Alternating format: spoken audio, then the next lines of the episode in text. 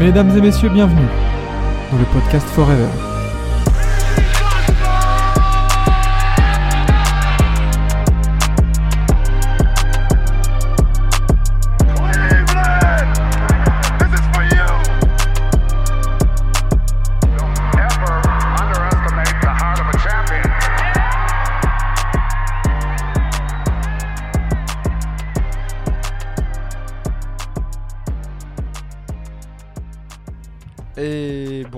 Voilà.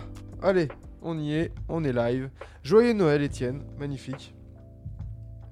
Et justement, Étienne, tiens, on parlait de, on parlait de nos, de nos pronostics pour les matchs à 50 points de la semaine dernière. Bah, avec 7, euh, t'es déjà plus près que moi, donc c'est très bien.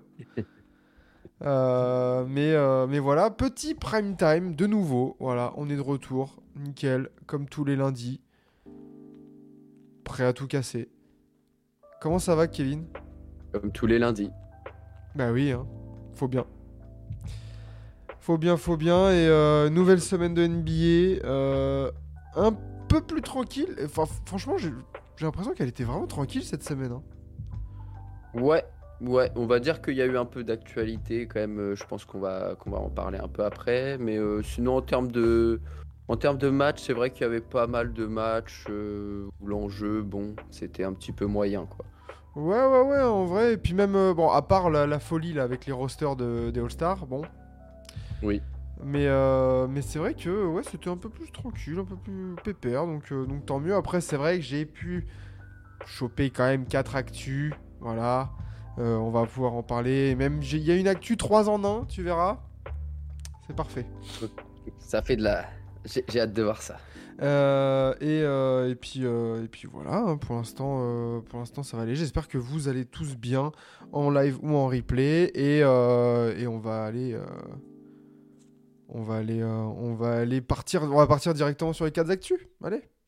Allez, Euh, pas de jingle, hein, pas de voilà, pas de fioriture. Nous on est là, on discute avec vous, nickel. Euh, alors première info, bah justement ça concerne le All-Star Game et les sélections All-Star Game. C'était la, la petite euh, la petite déclat quand même de Rudy Gobert. Euh, je voulais qu'on revienne Ouais. là-dessus. Euh, sur euh, bah, Rudy Gobert hein, qui n'a pas été sélectionné pour le All-Star Game. Finalement, c'est son compère Carl Anthony Towns qui a accompagné Anthony Edwards. On savait que Ant allait y faire partie. Mais, mais bon, on, on se doutait pas que ce soit Carl Anthony Towns vraiment qui, qui y aille. Et, euh, et justement, Rudy Gobert qui dit Bah voilà, c'est pas la première fois qu'on me, manque de respect. Euh, voilà, qu'on me prend pour acquis. euh, voilà, mais au final, je suis content, ça va me faire des vacances. Bon. Et salut, salut Est-ce que toi, t'es d'accord avec Étienne dans le chat quand tu dis, il dit que Gobert est indécent sur ce déclat? Hmm, indécent, non, je pense pas. Je pense que c'est peut-être aussi, euh, bah, mine de rien, une certaine habitude parce que c'est pas la première fois qu'on se dit est-ce que Rudy Gobert va aller All-Star? Euh, On se souvient notamment des grosses années avec Utah, etc., où on était euh, nombreux à se dire qu'il méritait d'avoir son étoile. Et il y a eu plusieurs années où il est passé à côté à cause d'un jeu qui est trop défensif, où il apporte pas assez offensivement, un, un jeu pas forcément flashy pour le All-Star aussi. Et là, c'est un petit peu, euh, voilà, bis repetita, j'ai envie de dire, parce que d'une certaine manière, moi, j'aurais peut-être mis euh, Rudy Gobert à la place de Kat. Si on parle de qui est le plus impactant pour son équipe, je pense que le français là-dessus euh, est au-dessus. Oh bah euh, oui, oui, franchement, euh, je pense que c'est pas du tout un scandale, euh, enfin un scandale pour personne de dire que Gobert est plus impactant et plus important peut-être que Carl Anthony Towns euh, cette saison chez les Wolves. Euh, mais euh, moi je trouve pas que ce soit indécent parce qu'en vrai, bah mine de rien, Rudy Gobert il commence à avoir un palmarès et, un, et des accomplissements qui te donnent de la légitimité quand même. Euh, Bah, clairement, on parle quand même d'un mec qui est trois fois défenseur de l'année, qui va peut-être être quatre fois, euh, qui va être donc parmi les plus grands défenseurs de tous les temps euh, quand il aura fini sa carrière, qui sera du coup sûrement au Hall of Fame. Donc après, il y a toujours eu ce côté avec Rudy où en même temps, on... il est un petit peu euh, euh, critiqué, Victime. ça c'est sûr, mais du- victime hein, un petit peu. ouais, Il y a toujours ce, ce, ce côté un petit peu du coup où il, il essaye de se détacher un peu de ça, mais, euh, mais il a toujours eu un, un statut particulier. On sait que c'est un joueur qui est All-Star, qui est impactant, etc. Mais on a l'impression qu'il a jamais vraiment la reconnaissance euh, du public et de ses pairs euh, vis-à-vis de ça. Ouais. Hall of Fame, je crois pas. Ouais, les gars, les gars, si Rudy Gobert, il serait Hall of Ah Fame. bah, Hall of Fame, euh, si, et déjà, il en a trois défenseurs de l'année cette- euh, déjà. Là, s'il en gagne un quatrième, c'est tout droit. C'est tout droit. hein. C'est ça, hein, attention, euh, faut pas prendre pour acquis les trois défenseurs de l'année, les gars. Et alors oui, ils vont peut-être être un peu moins indulgents par rapport à d'autres dossiers du Hall of Fame parce que Oui. C'est un Européen ou, un, ou, un- ou en dehors des États-Unis, on va dire. Mais, mais les gars, attention, hein, euh, Rudy Gobert, c'est un, comme tu l'as dit, Kevin, c'est un des meilleurs défenseurs intérieurs déjà du 21e siècle. Déjà, Bah oui, déjà. Donc, euh, ça. voilà, quand on, quand on sait que euh, ça fait bientôt un quart de siècle, c'est déjà pas mal. Et non, non, attention. hein. Attention. Et si on, si on comptait juste sur les bagues pour aller au Hall of Fame, je peux te dire qu'il y en a pas mal, ils iraient pas. hein. À ce moment-là, alors, Étienne, si t'as ce, si ce raisonnement-là, j'espère que tu tiens le même pour Derrick Rose. Parce que si Derrick Rose y va, Rudy Gobert, il va mais, mais, mais 100 fois, quoi. Mais bon. Euh, donc voilà pour, euh, pour Rudy qui, euh, bon, bah voilà, qui a... Pour moi, qui a raison aussi de l'ouvrir. Et euh, sinon, ça Ouais. ferait vraiment trop victime expiatoire. Et, et très honnêtement, si c'était Draymond Green qui faisait la même euh, déclaration, je pense que les réactions euh, françaises et américaines euh, seraient très différentes. Clairement, clairement. Non, mais moi je trouve que autant il y a des fois, il y a eu des, des déclats de Gobert un petit peu où justement il était un petit peu trop en mode euh, personne ne m'aime, etc. Euh, Il voulait trop justement essayer de s'attribuer quelque chose qu'on lui donnait pas forcément. Et aujourd'hui, je pense que plutôt il a accepté ça en fait. Il a accepté que bah, les gens, euh, peu importe ce qu'ils feront, vont, vont souvent le sous-estimer, le sous-coter et pas le mettre dans certaines discussions. Et, voilà. Ouais, voilà, il, là, il dit juste. clairement, il, il sait que. Et je pense que maintenant, Rudy, il est focus sur. Euh, sur, euh, bah, sur la campagne de playoff, hein, sur sa saison et sur euh, son Ouais, apport. On, on le voit depuis quelques semaines, voire même quelques mois maintenant. hein, c'est que je trouve qu'on on parle pas assez de, de l'apport offensif de Gobert ces dernières semaines. Parce que le nombre de fois Ouais, où il termine en 18-15, 19-17, tu vois, où. Je trouve qu'on en parle pas beaucoup. Ouais, ouais, non, mais bien sûr, je suis, je suis entièrement d'accord. Mais comme ça a été dit dans, dans le chat, euh, toujours la même raison 62 points dans une défaite Ouais. sont plus valorisés que le patron de la meilleure défense. Ça, ça va avec le fait qu'on valorise toujours plus, euh, alors globalement, mais encore plus pour le All-Star. Mais les joueurs qui sont forts en attaque, on les valorise toujours plus que les joueurs Bien qui sûr. sont très forts en défense. Bien sûr. Et d'ailleurs, faudrait, faudrait, euh, faudrait essayer de voir euh, parmi les. Attends, ils sont combien euh, 24 Les 24 sélectionnés? Ouais. Euh, Combien sont dans les meilleurs marqueurs, tu sais? Ah oui, ouais, bah je pense. euh, Il y a moyen qu'il y en ait pas mal. 30, hein. quoi. Ouais, je pense Euh, que clairement. euh, Mais bon, voilà, Noévé qui nous dit les gens le terminent par car, car tout le monde aime bien taper sur Rudy. Gobert est un peu aigri pour Rosé Ramirez. Oui, mais Ouais, bien sûr. après, je peux comprendre aussi. Hein. Mettez, enfin, qu'on se mette aussi à sa place. T'imagines, t'es premier de l'Ouest, t'as un impact défensif de ouf, et t'es snobé, genre. tu vois qu'Anthony Davis Ouais. y va, genre. bon. Voilà quoi. Non, c'est clair qu'il a, il a, de quoi avoir des, des regrets quand même. Voilà, c'est ça. Mais, euh, mais bon, même s'il méritait l'All-Star, après, voilà, ça reste anecdotique, ça reste un match. Et je pense qu'il a pas besoin Oui. de ça pour qu'on reconnaisse sa carrière. euh, voilà, la, la street, la street euh, n'oubliera pas. Non, c'est sûr. Mais après, mais après c'est vrai qu'en même temps, euh, bah, des fois, quand on est là à classer des joueurs, à classer des, des, des- des carrières, etc., bah, les premières choses quand même qu'on va faire, qu'on va regarder, ça va être les trophées, ça va être le nombre de, de sélections All-Star, etc. Et c'est vrai que c'est c'est des trucs qui pèsent et qui vont lui manquer quand même dans son dossier à la fin. Après, tu vois, genre Ben Wallace, il a combien de, de sélections All-Star? Il doit pas en avoir beaucoup non plus, hein? Non, non, non. Pareil, genre, tu vois, les Moutombo et tout ça, genre. euh, ou- Ah oui, bien sûr. euh, Il est 4 fois All-Star, Ben Wallace. Euh, Rudy, il est 3 Oui, fois. donc- hein.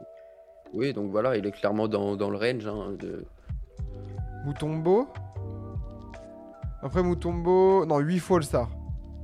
Mais après, c'est des, c'est des Après, périodes c'est- tellement éloignées que en termes de, j'allais dire. En termes de, de personnel et de concurrence, on n'est pas du tout peut-être sur le même, euh, sur le même euh, échantillon quoi. Euh, très bien, deuxième info, euh, deuxième petite info et c'est une un, un bel accomplissement pour Russell Westbrook qui a dépassé la barre des 25 000 points en carrière Ouais. la semaine dernière.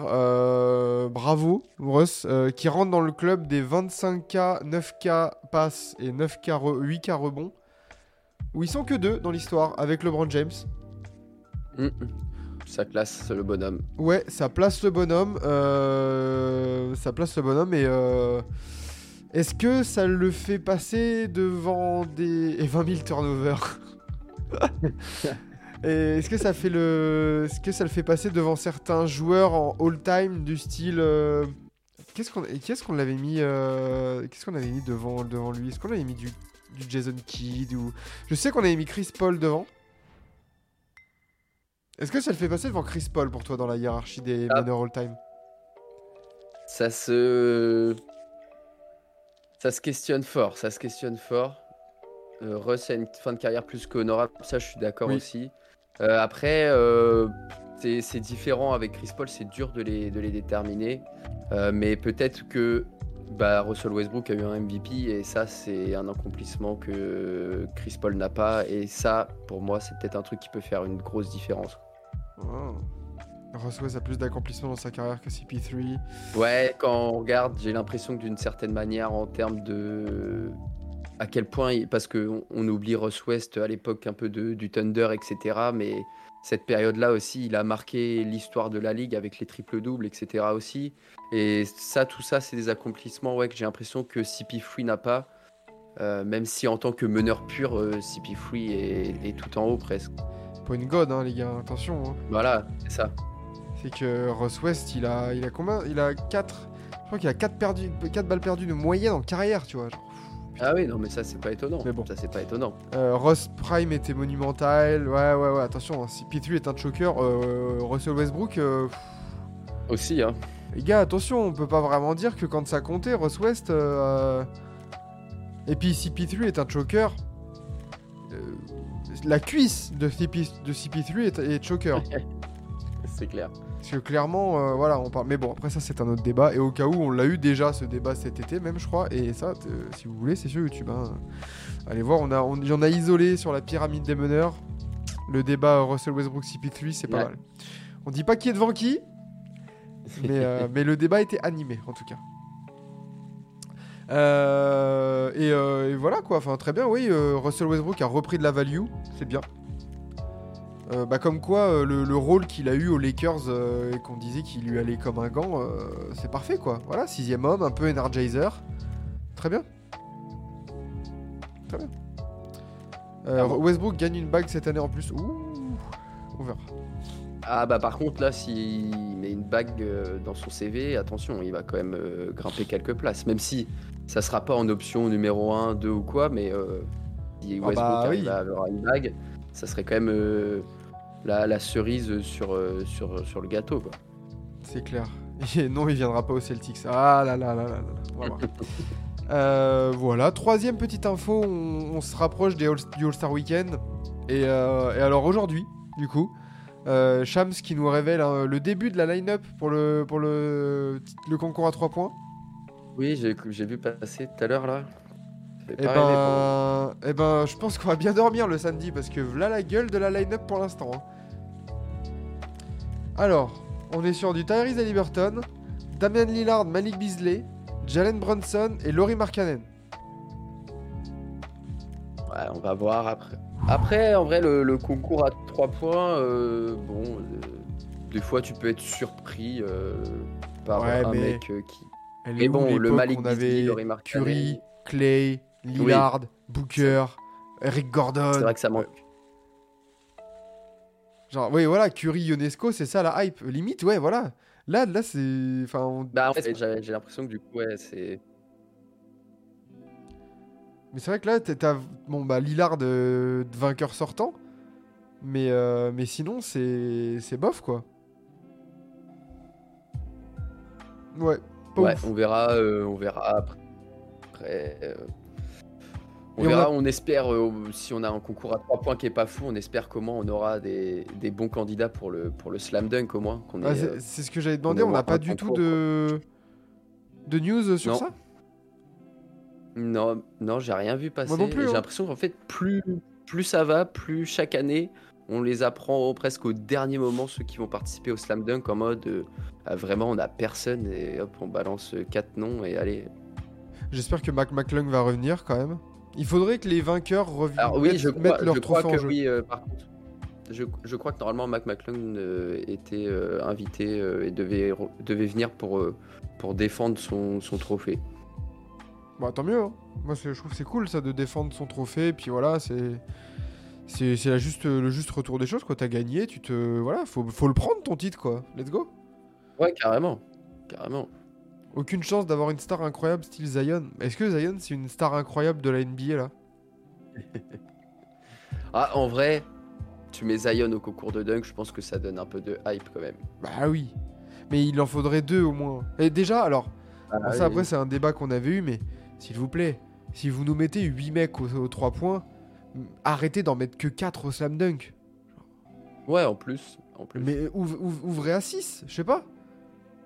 C'est bien 6 Clairement. aussi, tu vois. Tu fais 6, une, finale à 2, ok, très bien. Mais là, sinon, sur. Enfin, t'en as 4, suffit que, bah ouais, t'en as 2 qui soient un peu éclatés. Ah, en fait, c'est ça, ouais. C'est que du coup, euh, le concours de dunk, t'as déjà pas trop le droit à l'erreur pour qu'il soit beau. Et du coup, euh, sur les quatre, il suffit que déjà t'en aies un ou deux, comme tu dis, qui, qui se foirent un petit peu sur les dunks. Et en fait, ça, ça plombe tout le concours après, quoi. C'est ça. C'est ça. Donc, euh, ouais, Aaron Gordon, bah, même Zach Lavine. Ah bah non, Zach Lavine, euh, bah Ah. justement, eh, Ah. transition. Compliqué. Parce hein. que mon info 3 en 1, c'est les blessures. Ah, bah là. Parce que là, en très peu de temps, on a eu, euh, on a eu euh, pas, mal de, pas mal de blessures. Euh, alors justement, Ouais. fin de saison pour Zach Lavine. Franchement, eh, grosse surprise. hein. Après, il l'avait commencé, ça Ah oui, Ouh. ah oui, c'est vrai. Les balles, ouh, les balles, elles sont réelles. Euh, mais oui, enfin, moi j'ai vu l'info passer de Shams. Et genre vraiment ça m'a surpris quoi. Je sais, ok, il était un peu blessé, mais là du coup on part sur Ouais. une euh, opération chirurgicale en accord entre les agents et la franchise euh, au pied. Absence estimée à 4 à 6 mois. Et ben terminé bonsoir quoi. Ciao. Rendez-vous Ah, en octobre. Ouais, coup, bah, coup dur pour, euh, pour les Bulls qui voulaient essayer de le trader, là. euh, Bah alors ça par contre, compliqué, quoi. s'il voulait tanker, Ah bah là, par contre, la porte était est royale, là. Ah bah là, parce que là, là t'as Lavigne, qui est un des seuls vraiment sous contrat euh, longue durée, qui est out. Et là, tu peux te permettre de trader Caruso, DeRozan, Kobe White, tout ce que tu veux. Après, tu sors un gros tank, les chenilles, tout ce que tu veux. C'est bon, on y va tout droit. Ouais, je crois que. Et t'as pas, pas à te trop dire, euh, ouais, faut qu'on contente quand même Zach Lavine, euh, tout ça, qui performe. Non, non, non, non, non, il est mort. C'est bon. En plus de Rosanne, il se casse à la fin de la saison. donc, Ouais. euh, au pire, tu le perds contre rien. Oui, c'est clair. Mais après, ça me ferait chier, je pense, en tant que fan des Bulls. euh, si tu peux récupérer un ou deux pics de draft quand même, tu vois. Bah, il faudrait, ouais, on va voir s'il s'active là-dessus à la trade deadline. Mais c'est vrai que euh, Caruso semble être euh, le dossier un peu le plus chaud parce que les Bulls, euh, euh, ils voient notamment ce qui a été envoyé pour Oji Anunoby, etc. Et ils se disent qu'ils aimeraient bien essayer d'avoir un petit truc qui y ressemble. Mais, mais là, ouais, clairement, les Bulls, à mon avis, s'il y a 3-4 trades qui sont faits avant la trade deadline de jeudi, on ne sera pas étonné. hein. C'est clair. Et justement, voilà, on- ben, bien sûr qu'on va faire un live pour la deadline. Bien sûr. On fera un, on fera un free talk là, une triple menace du jeudi, euh, spécial euh, trade deadline. On va essayer de, de, de prendre l'antenne vers euh, 18, 18, 30, histoire de faire 2h30, 3h là, tranquillou, et de voir un peu ce qui se passe. Et puis, euh, et puis on discutera peut-être des premiers trades qui seront faits avant aussi. Oui, oui, il y en aura. Ouais, c'est clair. Euh, ok, donc il y avait la fin de saison de Zach Lavine.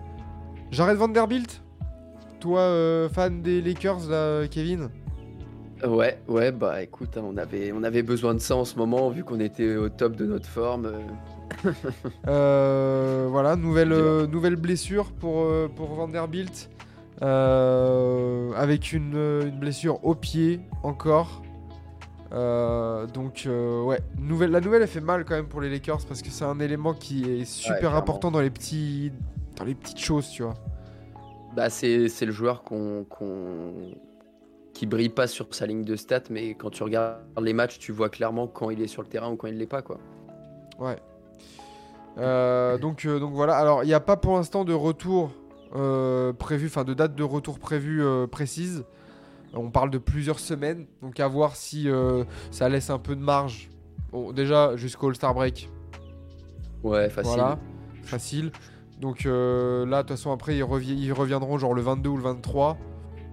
Là, ça te laisse 2-3 semaines tranquille pour Vanderbilt. Et, euh, et je vois, là, il y a Talseum qui, qui est la première fois aussi sur le chat. Bah écoute, euh, bienvenue à toi, qui, qui revient sur le truc du slam dunk là. Ils ont déjà eu du Ouais. mal à trouver, déjà du mal à trouver 4 participants alors que 6. Plus personne ne prend trop les concours au sérieux. C'est vrai. C'est vrai, c'est vrai. hein. Mais, Mais c'est bon. peut-être là où justement tu, tu dois te dire que tu as un travail à faire. Enfin, ils, ils, ils arrêtent pas euh, quasiment tous les ans d'essayer de trouver un truc pour le match du All-Star Game, de trouver un truc pour l'améliorer, pour le rendre plus intéressant, plus attractif, ceci, cela. On passe d'un format à un autre, etc. Mais le but c'est de les rendre attrayants et pourquoi on n'essaye pas de changer des choses aussi dans ces concours pour justement essayer de les rendre attrayants? On a vu notamment qu'ils ont ouvert à euh, des joueurs qui pouvaient être en G-League comme euh, Mac McClung Ouais. et il est venu, il a fait un putain de concours et bah ça a apporté une petite touche quoi. Donc Moi- euh, moi, je suis partisan pour le- trucs par-ci, pour- par-là, je suis partisan pour le concours de dunk que euh, pourquoi pas faire euh, même un 3, un 3 contre 3. T'en t'en as 6, t'as 3 mecs de NBA ou de G-League et 3 dunkers pro. Ouais, Et tu mets de l'argent en jeu. Ils l'ont fait pour le in-season, tu vois, au pire. clairement. Donc tu mets de la... tu... Déjà, t'auras des dunkers pro, donc au niveau des dunks, t'auras du spectacle. Et je pense que les mecs de NBA, ils voudront pas se faire cuisiner par les mecs euh, de la street, Non, tu oui. vois. Oui, non, mais clairement, ils, ils- En, en cherchant bien, franchement, ils peuvent trouver des, des axes d'amélioration pour apporter un petit peu ce côté compétitif qui manque quand même dans, surtout dans le concours euh, de dunk, parce qu'on va dire que le rising, euh, enfin le concours euh, d'adresse, euh, Le 3 on- points on va dire Ah non, le Euh, non, le skill challenge, voilà. Le skill challenge, on va dire que ça, tout le monde s'en fout un petit peu. Genre, c'est le petit concours qui est marrant au début pour. Ah, c'est pour les etc. frères Antetokounmpo, quoi. Voilà, c'est ça. Euh, le concours à 3 points, en vrai, c'est souvent le meilleur concours à chaque fois. Et c'est peut-être le concours qui presque se suffit à lui-même, on va dire. Et alors que là où il y a vraiment le plus de taf à faire et en même temps tu as le plus de potentiel, c'est clairement le concours de dunk, quoi. Bah ouais. Non, non, franchement, ce côté, euh, le côté 3v3, euh, let's go, tu sais, tu mets, je sais pas, mets, mets 50 ou 75 000 balles euh, sur, le, sur la table. Tu vois, comme ça, ça fait un peu, un peu de, Ah un oui. peu d'argent en plus pour pas grand chose, en fait, pour les NBA. Pour les mecs NBA, puis après, pour les mecs de la street, c'est pas négligeable, quoi, donc let's go. Ah, ça serait bien, ça serait bien. Euh, et, euh, et du coup, je reprends sur les blessures parce que bah, là, ça fera transition parfaite après pour, euh, pour notre débat et notre discussion sur les trophées. Mais bah, c'est c'est Jojo, hein, c'est le Joël. Bien sûr. Opération du genou. On apprend, on a appris jour après jour un peu les détails de la blessure. Genre, ok, opération du genou. Après, ah, il y a un ménisque qui est touché. Finalement, ça sera une, une déchirure du ménisque. Finalement, et là maintenant, on est en train de parler limite. Est-ce que, est-ce que le ménisque est pas complètement foutu, tu vois, genre. euh, Bah là, du coup, on sait sûr et certain qu'il va se faire opérer. Ouais. Mais euh, après, euh, il y a encore beaucoup de flou autour de, en gros, sa convalescence. Euh, justement, comme tu l'as dit, je pense que ça dépend à quel point le ménisque est touché, du coup, plus ou moins de temps pour, pour le retour. Mais en gros, on va être soit sur une fin de saison, soit sur un repos long terme. Mais euh, un repos long terme, on est déjà euh, début février, donc c'est-à-dire un objectif de revenir un peu avant les playoffs, quoi. Bah là du coup t'as Shams qui, euh, qui, qui a dit que dans le meilleur des cas c'est un ou deux mois. Dans le meilleur des cas. Donc ça veut dire dans le que meilleur des cas. De quoi? Dans le meilleur des cas, alors qu'on sait que le genou de Embiid, il est déjà bien, euh, bien amoché de base, quoi. Voilà, c'est ça. Donc après, dans le après l'opération, s'il y a complication ou s'il voit pendant l'opération que bah ouais, il y a, il y a un petit problème. On peut partir sur une fin de saison. Et là, ça serait terrible pour les Sixers parce que la saison commençait tellement bien. C'est clair. C'est... T'avais l'impression qu'ils avaient enfin trouvé un équilibre. euh, Embiid, Harris, Maxey, tout ça, ça combinait bien. Nick Nurse et tout. Mais alors là, oh là là. Mm, mm. Ça serait... bon, euh, déjà, ses chances de MVP, c'est mort. Avec la règle Ah de oui. 65 matchs. Mais, euh, mais, mais, là, euh, mais là, ouais, pour Philly, euh, pour Philly terrible.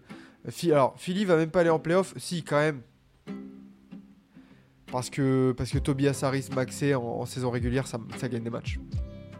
Ouais, après, attention, hein, euh, genre, peut-être que j'en reparlerai un petit peu après, mais tu es, quand même redescendu déjà cinquième pour Philly, et derrière, on va voir si les Pacers et le Magic arrivent à, à grappiller un petit peu sur eux, même le Heat qui est pas si loin au final, hein, donc euh, clairement, là, la trentaine de matchs qui restent, il- ça va pas être, euh, ça va pas être du gâteau pour les Sixers. Ouais, ouais, ouais. Vous croyez qu'ils vont tanker comme ça? Ils vont dégringoler? Bah, Est-ce qu'ils ont leur pic Franchement, euh, non, mais sans, sans dégringoler autant, mais peut-être que. Alors, ils iront peut-être en playoff, mais ça se trouve, ils, vont- ils vont finir genre septième et ils devront se taper le play-in, tu vois. Par contre, t'imagines la gueule pour le deuxième de conférence euh, s'ils doivent se Ah bah, taper par euh, contre, ouais. Philly. Si, t'as- si, si en plus t'as un Embiid qui revient juste avant les playoffs, etc. Mais euh, après, moi j'ai l'impression quand même que dans la, la communication euh, des Sixers depuis qu'il y a eu la blessure de, de Embiid face aux Warriors, euh, j'ai l'impression que à chaque fois ils essayent juste un petit peu de camoufler vraiment euh, ce qu'il y a derrière. On a vu des tweets au début qui avaient été mis, qui ont été resupprimés de la part du Vosges, etc. avec des informations là-dessus. Euh, et puis même ils sont toujours en mode on va voir ce que ça va donner, on va ils essayent d'arrondir un peu le truc Ouais. mais j'ai l'impression qu'au fond euh, genre limite ils, ils y croient presque pas et ils savent que le genou il est pété quoi. Ouais, ouais, il y, a- il y a un espèce de d'espoir, un fol espoir, tu sais, qui, qui reste dans l'air. Ouais, c'est ça. C'est ça. C'est juste l'histoire de faire planer quelque chose mais en même temps tu sens que c'est un peu fébrile leur truc. Ok, ouais, 8 8.5 matchs d'avance, euh, c'est gros quand même. Oui, oui, oui, c'est clair.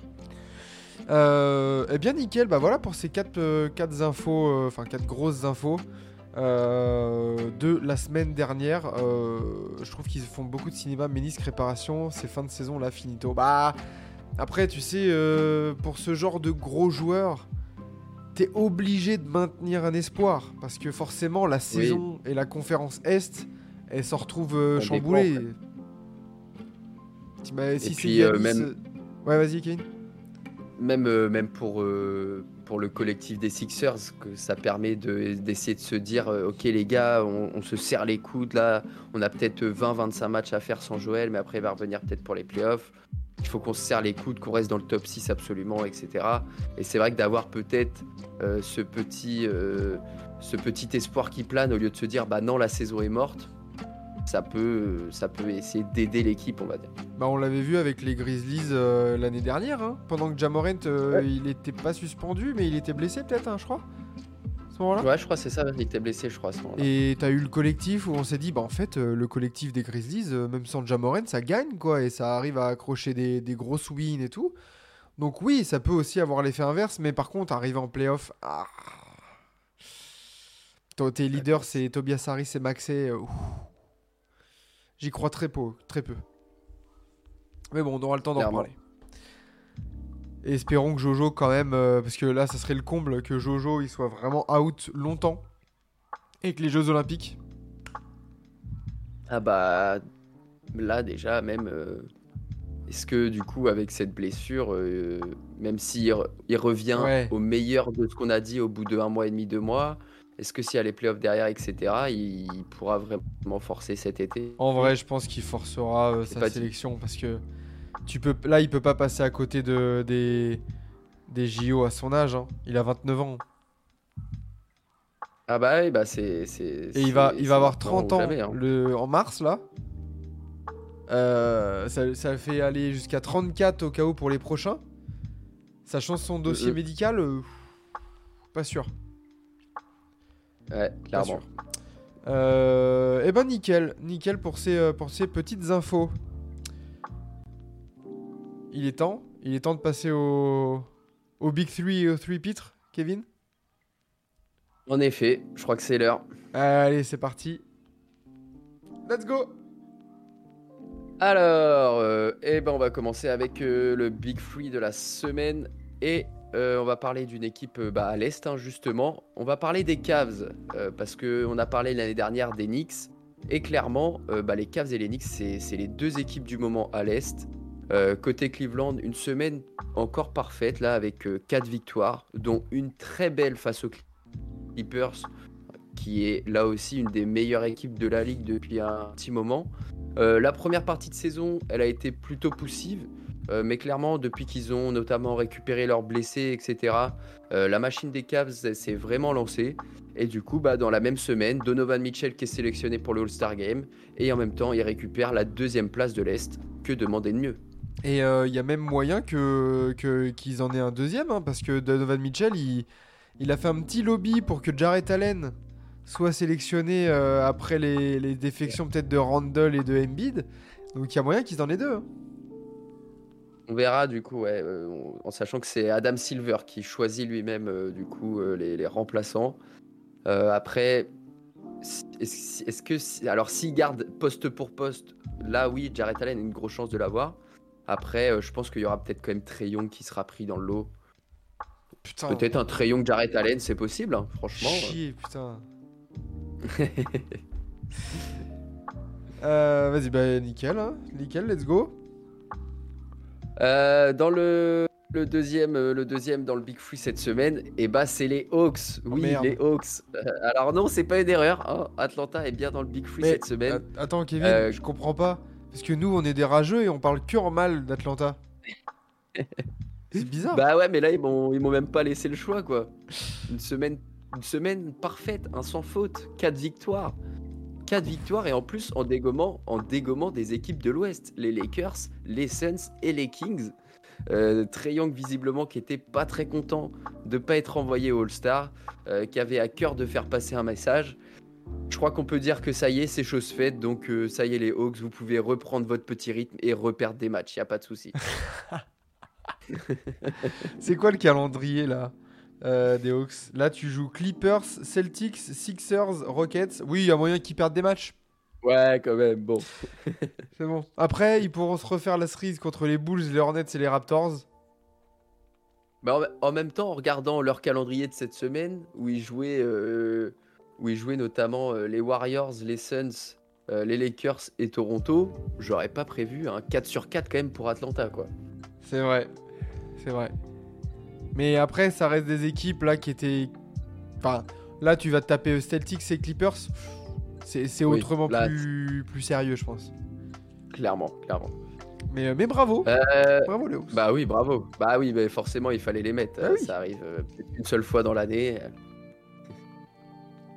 Évidemment. Euh, dans... pour, euh, pour finir le, le Big Free, j'ai pas eu envie de parler d'une équipe ou d'un joueur, mais plutôt d'un truc qui, moi, me hype énormément. Ah. Ça va être la bataille pour la tête de l'Ouest. Parce Ah. que entre le Thunder, les Wolves, les Clippers et les Nuggets, les écarts entre ces quatre équipes, c'est clairement réduit.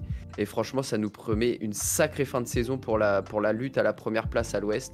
Euh, surtout qu'entre finir premier et quatrième, bah, clairement, ça change énormément de choses et ça peut clairement bah, définir ton parcours de playoff après.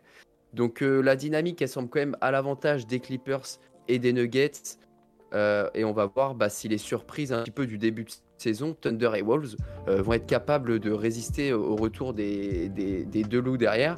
Mais clairement, les, prochaines confrontations directes, là, elles pourraient valoir très très cher. Et là, il nous reste 30 matchs pour, savoir qui finira premier à l'Ouest. Et franchement, être capable d'en citer un actuellement, c'est presque mission impossible. Bah oui, parce que les, les, les, les semaines, les semaines avancent et on se, dit, on se disait genre ouais les Wolves à un moment donné le Thunder ça va baisser le pied. Bah ça baisse pas le pied. Bah non, pas tant que ça. Pas tant que ça. Ça reste clairement dans le rythme euh, des, des Clippers et des Nuggets, globalement, quoi. Clairement. Donc, euh, donc ouais là ils se tiennent tous en un point. Ah, enfin un match. Voilà. Oh la vache. Oh cette, oh, cette bataille. Mmh. Peut-être que pour une fois, sur la fin de saison, on aura une bataille. Parce qu'on on en a souvent des batailles pour les playoffs, etc. Bah, playoffs, play-in, on a vu l'année dernière, euh, c'est ce qui ali- alimente souvent la fin de saison. Mais là, que peut-être qu'on aura même une bataille du coup pour, euh, pour qui sera leader à l'ouest. Et bah clairement, on l'a dit, ça peut tout changer pour les playoffs, quoi. Ouais, mais à l'ouest, en vrai, il y aura des batailles partout. hein. Ah oui, bah par contre, ça. Pour la tête, pour le top 6, pour le play-in, euh, genre vraiment, c'est. Ça va être pas mal, hein, parce que même les Warriors, ils sont pas à exclure, quoi. non, clairement, les Warriors, euh, ils sont pas, euh, ils sont Ils ont pas le même- détachés. Ils ont que deux défaites de plus que les Mavs qui sont 8ème, quoi. Ah oui, parce qu'en fait, ils ont, euh, ils ont que 46 matchs, du coup, vu qu'il y avait Ouais. eu les, les, la, la pause un petit peu pour, les, pour les Warriors. Donc, du coup, clairement, avec. là, par exemple, si les trois matchs de retard qu'ils ont, ils en, ils les gagnent, ils en gagnent 3, par exemple, bah, tu reviens à 24-25, donc tu serais presque à un bilan à l'équilibre, quoi. C'est clair. C'est clair. Attendons, on n'a pas encore eu la grosse blessure de PJ, les problèmes de dos de Kawhi. Oui, voilà. Enfin, bon, et on n'espère pas. Hein. Voilà. On n'espère pas. Essaye de Euh, porter l'œil comme ça dans le chat. Petit, petite mention, je veux, je veux mettre une petite mention euh, Big, euh, Big 3 pour euh, Steph Curry qui nous sort une semaine incroyable. Ouais, Malheureusement, ouais, clairement. T'es tout seul. Malheureusement. C'est ça. C'est ça. Dur. Dur, dur, dur. Bah, du coup, il est, il est venu euh, du coup euh, euh, créer un record du coup avec euh, du coup c'est la troisième fois cette, cette Ouais. année qu'un joueur met plus de 60 points et que son équipe perd. C'était jamais arrivé dans la ligue et là c'est arrivé trois fois en, en 15 jours. Ouais, avec Voilà. Booker et Kat.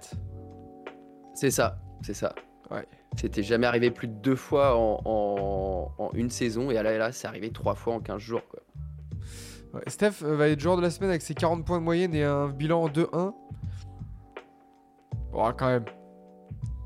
Ouais, c'est possible, hein, peut-être. On a vu Booker, euh, c'était la semaine vrai. dernière. Puis après, je, crois, vois hein, qui pas non plus de euh, gros joueurs à l'ouest qui fait vraiment euh, L'unanimité, ouais. une énorme semaine. Déjà que la, la- la plus grosse série de victoires, c'est le Thunder et les Clippers.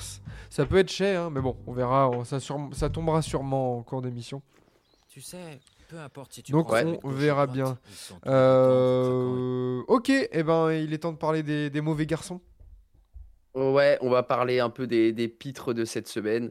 Et forcément, bah, on en a parlé un petit peu, mais on est obligé de parler des Sixers. Et là, ils sont, tout en haut des pitres de la semaine. Et, la semaine, elle est cauchemardesque, quoi. Trois défaites en quatre matchs. En plus, face à des équipes vraiment pas terribles, genre Portland. Euh, une chute au classement à la cinquième place. Et surtout, bah, la blessure de Joel Embiid au genou face aux Warriors, qui, va donc se faire opérer.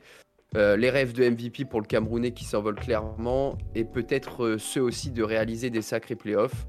On va voir quand il reviendra et comment la tempête va être traversée à Philadelphie. Mais clairement, cette semaine marque clairement un vrai tournant dans la suite de leur saison et pas en positif. Ouais, non, c'est clair. Gros, gros tournant. euh, pourtant, t'es. Attends, t'es en combien là? Ouais, t'es en 30-18. Tu faisais 30-18, quand même en sachant que début de saison, quoi. Enfin, En sachant que déjà sur les euh, 4-5 derniers matchs, ils ont presque autant de défaites. quoi. Donc euh, ils étaient... euh, bah, ils sont à l'équilibre sur les 10 derniers matchs. Ils sont en 5-5. voilà. Voilà. Non, non, c'est bah, c'est dommage. Hein.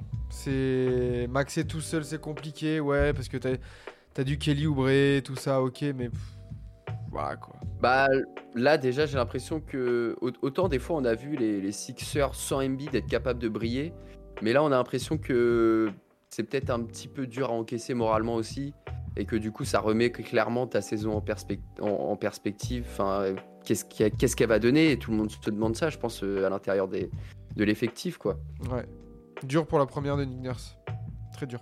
Ouais très dur. Ouais. Et merci Robert Tillot qui, qui follow. Installe-toi. On est, on est parti. T'arrives euh, sur le moment bien négatif de la de la- de l'émission. On parle, des pitres de la semaine et on va parler du deuxième pitre de la semaine. Alors, c'est un pitre euh, moyen, mais euh, je trouve qu'il fallait les mettre quand même dans cette catégorie pour euh, plutôt l'enchaînement aussi sur ces dernières semaines, on va dire. Bah, c'est les Mavs, hein, clairement. Les Mavs, ils ont fait une semaine qui a été à leur image ces derniers temps. C'est très très moyen. Trois défaites sur les quatre derniers matchs. L'effectif des Mavs en fait semble clairement afficher ses limites. hein. On savait ce qui manquait autour de Luca et là ça se voit beaucoup beaucoup. Euh, le début de saison en haut de l'Ouest paraît vraiment loin. Euh, et surtout, bah, ils doivent presque regarder ce qui se passe derrière eux maintenant parce qu'en fait ils sont huitièmes de l'Ouest. Et derrière, il y a les Lakers dont on fait euh, que de parler pour dire à quel point ils sont nuls à chier, etc. en ce moment et que vraiment ils sont au bord presque de l'explosion. Et pourtant, ils sont juste derrière, quoi. Donc, euh, clairement, le- les Mavs sont en danger. Euh, tu es seulement dans le play-in, c'est clairement pas là où tu voulais être. Et franchement, attention pour Dallas parce que le scénario de la, de la fin de saison dernière, en étant hors du play-in, Ouais, et ben en fait, il pourrait presque se rapprocher. ouais c'est ça. Et puis au-delà des défaites, c'est que tu prends énormément de points.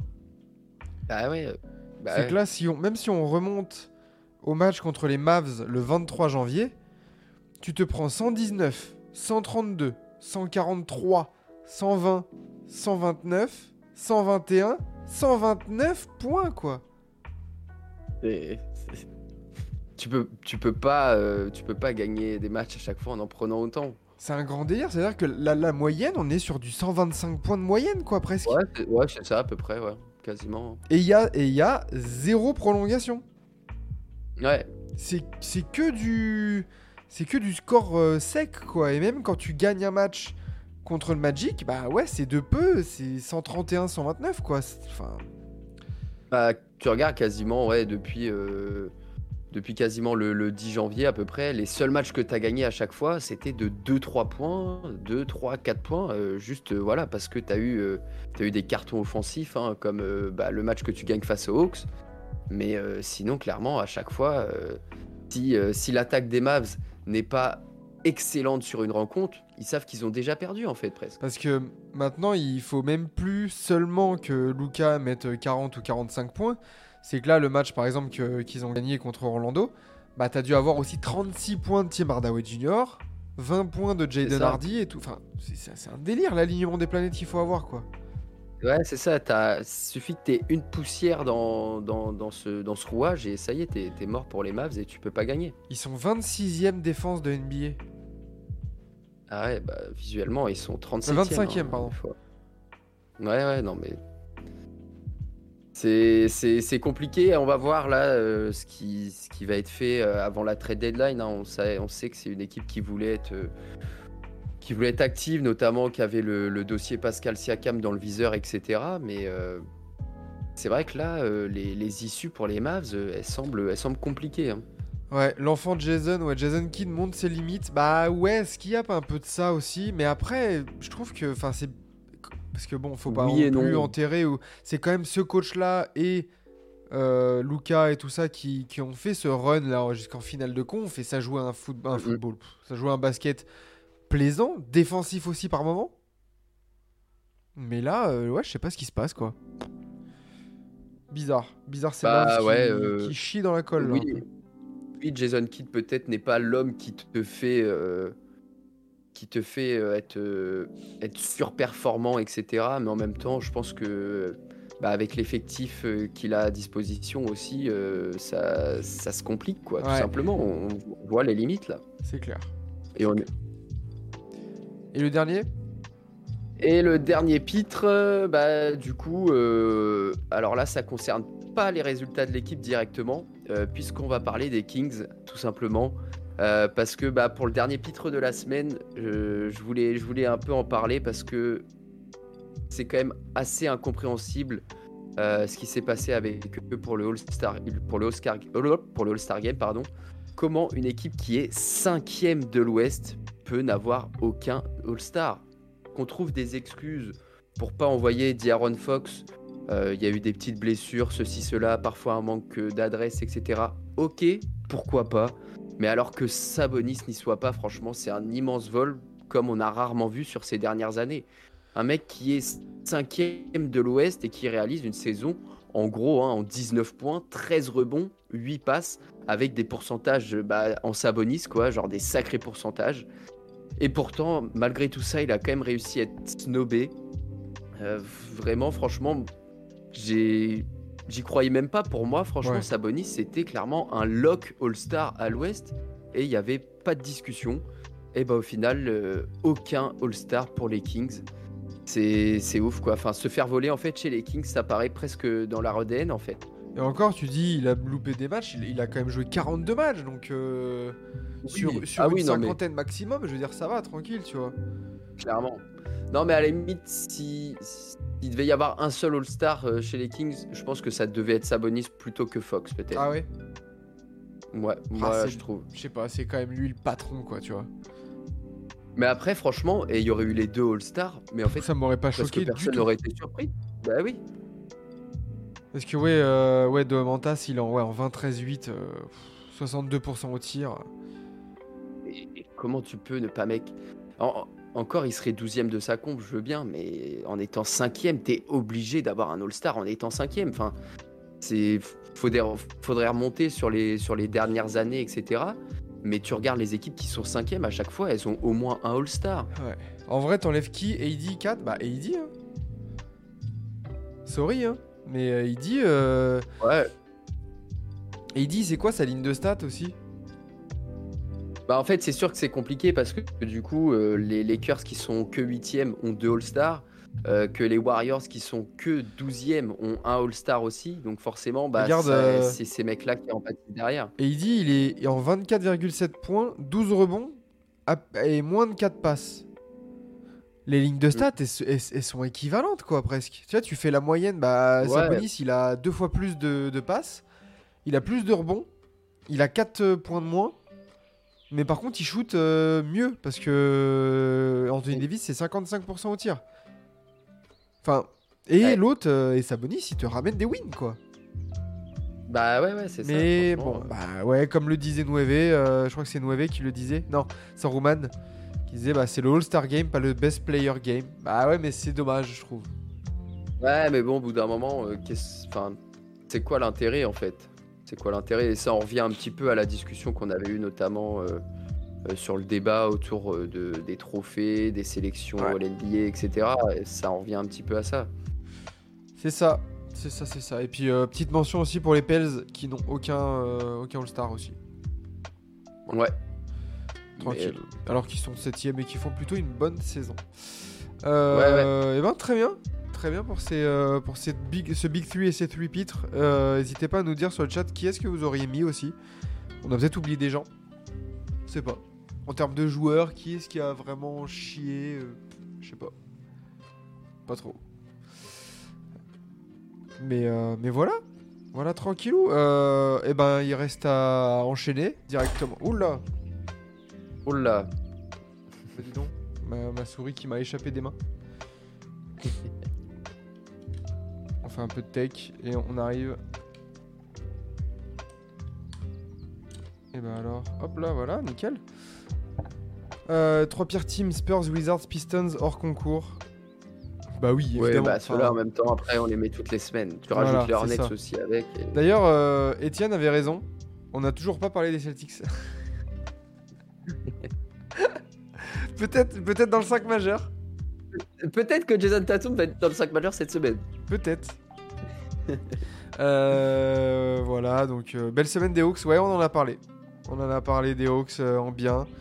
Derek White au Skills Challenge. Oh non, les gars. Mais ça va être quoi la bah, line-up du Skills Challenge du coup? Parce que normalement ils font des, ils font des trios, tu vois. Normalement, ils font de- des trios, ouais. ouais. Avec Drew et. Oh, ils vont mettre. Eh, ça serait drôle qu'ils mettent Ouais. White, Green et Brown. Que des noms de couleurs. Je m'en fous de quel green vous mettez, Draymond ou Jeff ou n'importe. Mais mettez-moi White, Green, Brown. En- mais allez, eh, Anthony Black aussi. Allez, faites-vous plaisir. Rien à foutre. Euh, Bon, après, Derek White, euh, je pense que c'est parce que. euh, Eh bah oui, une Rose aussi. avec. en fait, ça doit être. euh, On pourrait faire un, un All-Star quasiment. Bien sûr. Bah oui. Et puis tu mets Derek Whitehead aussi. Comme ça, tranquille. Tête blanche. On est bon. Euh, Bon, bon, bon. Alors, il faut qu'on passe au débat. À la petite discussion. Un gros débat. Oui, parce que bah mi-saison, plus que mi-saison, avant le All-Star Break. Et euh, est-ce qu'il n'est pas temps de faire un nouveau checkpoint un peu sur, euh, sur tous les, les trophées, quoi? Ouais. Ça me paraît pas mal maintenant qu'on a, bah, du coup, tu vois, Joel Embiid pour le MVP. Ça libère une course parce que le poteau, il était, Ah bah. il était quand même parmi les favoris, si ce n'est le favori. Euh, mais, euh, mais du coup, voilà. On... Tu veux commencer par quel trophée? Euh, Bah peut-être commencer, euh, peut-être se garder le MVP pour la fin parce que je pense que c'est celui où il y a le plus de choses à dire là avec euh, avec justement le cas Joel Embiid etc. Euh, peut-être qu'on peut commencer un peu par par un peu de cocorico et commencer par par le rookie de l'année. Ah Parce que c'est vrai que la dernière fois qu'on avait fait un point, Ouais. on était plus parti sur du Chet Holmgren. Ça devait être euh, je crois vers mi-décembre un truc comme ça. Ouais. Est-ce que ça a changé du coup? Bah j'ai quand même l'impression hein. J'ai quand même l'impression, hein. il y en a un qui a, qui a quand même tapé du poing très fort sur la table quoi. Bah, C'est vrai que Wemby, euh, Wemby en, en restriction de minutes, c'est le meilleur joueur de l'histoire. Bah, C'est les- versions quoi. des joueurs, tu sais, il y en a, et c'est euh, c'est euh, Christmas Game euh, Kyrie Irving ou un truc comme ça, tu vois. Lui, c'est restriction de minutes Wemby. C'est Ah, c'est- ouais, c'est incroyable. Il nous claquait des. Bah, là, de toute façon, il a été euh, Victor. Il a été rookie du mois avec des stats de qui pouvaient prétendre clairement au joueur du mois en fait. Ouais, clairement, clairement. Et tout Euh, ça, euh, Si ça gagnait un peu plus chez les Spurs, ça aurait pas été déconnant parce qu'il était à quoi 24-12 avec 3 contre euh, ouais, c'est ça, ouais, quasiment 25. 25 minutes Ouais, ouais, ouais. Ah, c'est dingo. Et puis en plus, euh, pour la course au rookie de l'année, dans, dans le même temps, on va dire, Chet Holmgren a fait une- un très gros début. Et là, on va dire que c'était plus stabilisé, euh, des petits matchs euh, même un peu moins bien aussi des fois, avec un peu de manque d'adresse, etc. Euh, même si après, dans le, dans le collectif du Thunder, il, il brille toujours autant. Et, et le Thunder, euh, bah, vraiment, pour eux, c'est la, c'est la bonne pioche d'avoir chopé euh, Chet Holmgren. Mais, mais clairement, autant voilà, avant début 2024, tu avais l'impression que les deux étaient presque sur, le, sur un pied d'égalité. Là, franchement, le, mois de janvier que vient d'envoyer Wemby, alors il va falloir le terminer maintenant, mais j'ai l'impression que ça a clôturé quand même presque la discussion. quoi. Oui, oui, oui. Il y, a moins de- il y a beaucoup moins de performances marquantes pour Chet Holmgren en janvier, là, en 2024. Là. Ouais, alors que Wemby les a enchaînés quasiment. Bah, Wemby, il est quasiment en, double-double, euh, en 20-10 euh, presque à chaque match, alors que Chet, il est un peu plus discret, il, il claque un peu plus Mm. de, des 13-8, tu vois, genre des, des petites performances moyennes, entre guillemets, parce que c'est quand même dans une équipe du Thunder Oui. qui gagne. Donc, euh, c'est pareil, les environnements sont tellement différents que. Voilà.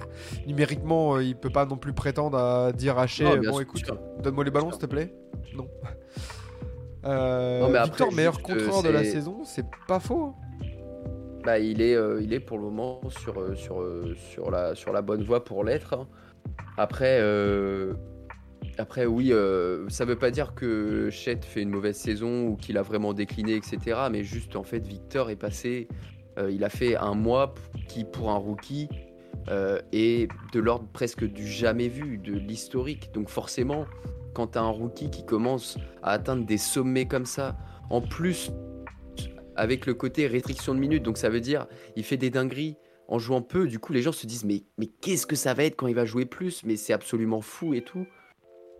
Vraiment, je pense que oui, il n'y a, y a, plus- a plus aucun débat là. Et oui, euh, j'ai regardé du coup, euh, Victor, meilleur contreur pour l'instant avec 3,1 contre par match. Euh, devant Brook Lopez à 2,8 et dans le top 4 des meilleurs contreurs, on a quand même trois très jeunes joueurs parce que Walker Kessler 3ème et Chet 4ème. Il y a des... Qui a dit que le poste de pivot était mort quoi? Clairement, clairement, c'est. Mais ouais, non, clairement pour, euh, pour le, le rookie de l'année. euh, Si Victor continue juste, on va dire, dans ses standards, on va dire 20-10 jusqu'à la fin de la saison, euh, Oui, ça, ça lui assurera le trophée. très clairement. Donc euh, bravo.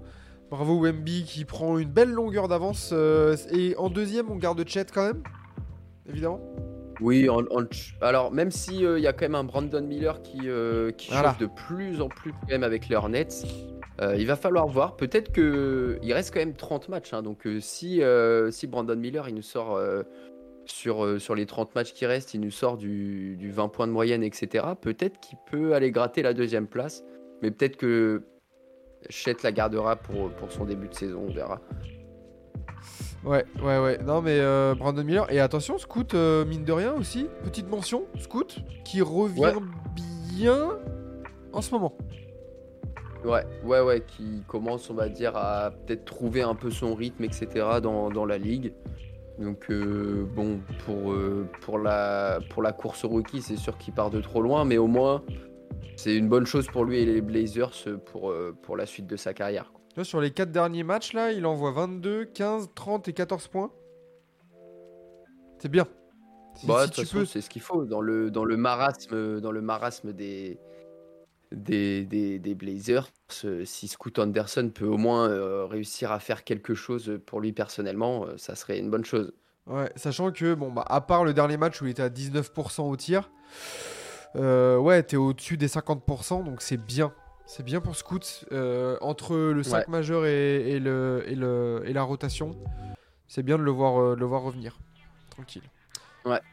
Ah, on met Bilal va être top 5 rookie, je pense. Ah, en vrai. Ah, top 5, ça peut-être un, un petit peu juste. Parce que t'as quand même Victor, Chet, Brandon Miller, Scoot. Rémé Raquez.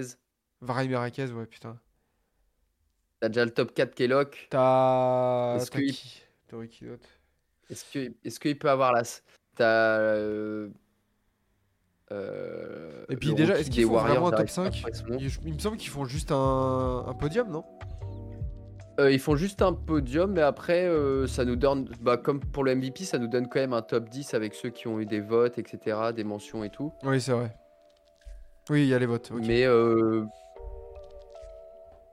je sais pas si Bilal sera top 5 au rookie, on va dire, ce qui sera de façon anecdotique. Mais Il par sera contre, rookie. en termes de. Ouais, voilà, et puis en termes de rookie qui montre déjà des choses, ça par contre. Bah, c'est le seul qui est. Ouais, il y a Keontae George au Jazz qui fait des très bonnes choses. Ouais. Euh, donc, euh, puis euh, n'oublions pas Derek Lively au Mavs. Oui, bien sûr, oui, c'est vrai. Je cherchais aussi le, ro- le rookie des Warriors, je. Podziemski ou Trace Jackson là? Ouais, Trey Jackson que je pensais Ah, euh, même- en tête. Même Podziemski, hein, en vrai, Même Podziemski ils ont des bonnes sûr, choses. hein. Clairement, clairement. Non, non, il y a, il y a- pour Non, en enfin, vrai, il y a une bonne, bonne cuvée cette année, franchement. ouais, clairement, c'est ce que j'allais dire. euh, on on s'en rend compte là au fur et à mesure de la saison quand même qu'on a déjà pas mal de mecs euh, qui sont euh, titulaires dans leur équipe ou qui ont déjà des très gros rôles et qui répondent clairement aux attentes quoi. Alors, à part Wemby, est-ce qu'il y a des superstars dans cette cuvée? Je ne suis pas sûr. Mais des titulaires très sérieux, Ouais ouais, on verra. clairement. Euh, déçu des Thompson. Après, les gars, Amen et Ozar Thompson, euh, t'es mal les environnements. hein. Ok, Houston, ça se reprend Ouais, un peu, ouais. mais Amen, il a eu quelques problèmes de blessure. Et Ozar. euh, Et puis Détroit, en plus, quoi. on sait que c'est des, des joueurs euh, très forts défensivement et qui doivent par contre se développer offensivement aussi. Donc c'est vrai que des fois c'est un peu plus dur pour ce genre de profil. Mais pour moi, pour moi Ozar a montré beaucoup plus de choses en tout cas. Oui, oui, par contre, oui, clairement. Clairement. Euh, eh ben très bien, on part sur quel autre. euh, Est-ce qu'on enchaînerait deux Cocorico de suite là? Bah allez, vas-y, je t'écoute. Deepoy? Ah bah Deepoy, euh... Deepoy, oui, hein. Est-ce Quand qu'on t'es, aurait euh, même premier de deux joueurs dans le top 3 Bah, à part... euh, qui- En fait, c'est la question, c'est qui peut venir dans le top 3 si, tu... si on fait un top 5, on va dire qu'il y aurait... Un top 5, euh, pas forcément dans l'ordre, mais on va dire qu'il y aurait Rudy, Wemby, AD. Ha Est-ce que un Brook Lopez? Non, c'était compliqué. Ah, la je défense des. Bucks, elle est pas à ce rendez-vous. euh, C'est qui les meilleures défenses déjà? Parce que on va pouvoir aussi euh, se baser Ouais, là-dessus. bah oui, oui, quelles sont les, sont euh, meilleures défenses aussi. de NBA euh, on peut avoir du Shai qui peut rentrer dedans aussi. Parce Euh, qu'il fait quand même du, du contre et de l'interception. Ouais. Du Oji Anunobi Oji Anunobi, ouais. Ouais. Alors les stats de team, voilà, les defensive rating. Minnesota, meilleure défense. Il y a Rudy. Bah oui. C'est pour ça que ça semble déjà plié. Cleveland, deuxième meilleure Cleveland, défense. ouais. Bah ouais, mais Van Mobley après a été pas mal blessé, fait pas une grosse saison, etc. Peut-être un Jarrett Allen que tu peux mettre dedans. Euh, non, euh, c'est Rouman, euh, pas Jordan Poole, pas Deepoy, c'est le clutch player euh, Jordan Poole. évidemment, évidemment. Euh, Boston, troisième défense. OKC 4, Orlando 5. Boston, tu peux avoir un Giroud qui peut, mais de là être sur le podium, Est-ce peut-être que pas. c'est- c'est Giroud ou Derek White qui serait dans la discussion? Bah, en fait, c'est ça le problème déjà, je pense, pour les Celtics, c'est que déjà, vu que tu as déjà euh, deux défenseurs élites comme ça sur Ouais. tes ailes, bah, ils se, ils se bouffent un petit peu, on va dire, euh, pour, euh, pour le deep quoi. Mais on sera d'accord pour dire que pour l'instant, Rudy a une, a une Ouais, belle, clairement, une belle euh, avance. Là, là, on est en train de chercher qui sera derrière, mais Rudy, il y a Rudy, et puis il y a euh, ceux qu'on mettra derrière, quoi. Mais clairement, c'est le meilleur défenseur de la meilleure défense, de la meilleure équipe de la conférence Ouest. Donc à partir de ce moment-là, c'est terminé, au revoir, passons au trophée suivant presque. C'est clair. Et, euh, et du coup, ça ferait un quatrième pour Rudy? Ouais, un quatrième pour Rudy. euh, Qui bah, qui rejoindrait ne- bah, Dikembe l'histoire. et Ben Wallace. Voilà. Voilà, les seuls. Euh, ne parlez plus de Dwight Howard. Non, non, non. C'est. Et le joueur le plus. Ah putain, mais non, mais de toute façon, ça nous avait le joueur le plus décevant de l'année. Ça sera les trophées TBA, ça. Ouais. Les- Ça sera les trophées Ah annexes. bah celui-là, je crois qu'il est déjà plié aussi. hein. Ça serait, ça serait euh, Poole Franchement. euh. Alors, je dis, je dis pas qu'il y en a pas d'autres qui peuvent, euh, qui peuvent y prétendre, mais euh, je trouve que Jordan Poole, c'était quand même celui où on se disait, ouais, il va être chez les Wizards, il va avoir je ne sais combien de ballons, il va pouvoir mettre je ne sais combien de points, des perfs dans tous les sens, et au final, il est horrible. C'est dégueulasse. hein. Ouais, Mais ouais, ça serait intéressant à faire. Ça sera intéressant à faire parce qu'il y aura quand même, euh, il y aura quand même du prétendant là-dessus. aussi. Ouais, il y a Clay Thompson et je suis désolé, hein, mais en termes de déception, Mm. elle- elle- vas-y, la saison de Jimmy Butler, il me saoule. C'est le troisième meilleur joueur de son équipe, quatrième peut-être limite euh, derrière Tyler Hero, Jaime Raquez et Bama Bayo. Ah, c'est compliqué. Jamorant, oui. Ah bon. On aura le temps d'en reparler de, de ces trophées-là. Donc pour Clairement. le Deepoy, ouais, on garde Gobert, Pour le euh, Deepoy, ouais. Rud- euh, Mais ouais, ça, Wemby dans le top 3. Très bien. ouais, franchement, Wemby dans le top 3, euh, c'est clairement pas déconnant. hein. Et tu sais que pour les si JO, il- Ah bah, putain, on va se ramener au JO et on aura une, une raquette avec deux des meilleurs défenseurs de cette année. c'est dommage qu'on va avoir un tel gap entre le front court et le back court. Ouais, ouais. Parce Et qu'au back c'est ce court, qui va nous euh, manquer. ça Bah, il sera- faudra que. Ouais, on, on verra qui y sera, etc. Mais c'est clair que, ouais, on aura un front de courte euh, digne d'une équipe euh, championne euh, olympique. Et le back court, par contre, sera. Ouais, sera plus sera à compliqué. Euh, Reeves dans un autre registre, Ahmed, il nous dit c'est décevant. Bah pff, en vrai les gars, Reeves il met 15 points par match, il, met, il fait des passes, il prend des rebonds, les gars, c'est pas décevant. Oui, non, non, mais c'est juste que sur Austin Reeves, il y, a eu, il y, a, il y a tellement de hype que tout le monde pensait qu'il allait tourner en 25 points, euh, 8 Bien rebonds, sûr. 7 passes. Euh, non, il fait une excellente saison. Ouais. Alors, ça a été compliqué un peu sur le début, mais après, euh, franchement, il s'est mis tout de suite dedans. Et, Bah ouais. et là, en ce moment, il est, il, est, il est on fire en plus. Mais bon, on aura le temps d'en reparler, de faire une grosse discussion de tout ça. euh, Peut-être la semaine prochaine. Écoute, on aura fait les trophées cette Carrément. semaine. Les trophées alternatifs. Ouais, carrément. on fera une petite liste. Et on vous fera peut-être voter aussi sur le chat à ce moment-là, ça, ça pourrait être sympa. Euh, sur quoi on part? Est-ce qu'on parlerait pas des rookies? Bah non, rookies c'est bon. Six Non, man rookie. Six man Ouais, le six man. Et ça, tu Euh, sais que c'est ouvert. hein. Alors, c'est ouvert, mais j'ai l'impression qu'il y a quand même un gros prétendant en la personne de Malik Monk. Ouais. Euh... J'ai un autre nom. Ouais, Bah, j'ai Nasrid. Hein. Ouais, bah clairement. Bah moi je l'avais justement mis euh, dans mes pronos en fait de début de saison euh, en, en sixième homme de l'année et clairement il, il déçoit pas du tout. Il déçoit pas du tout. En plus vu que les Wolves sont premiers, Parce que Ça- ça là, il, il est en euh, 12 du points, 5 rebonds à peu près. Malik Monk score. Non, même pas beaucoup plus. Il est à 14 Ah, pas points de plus, rebonds, non. 5 passes.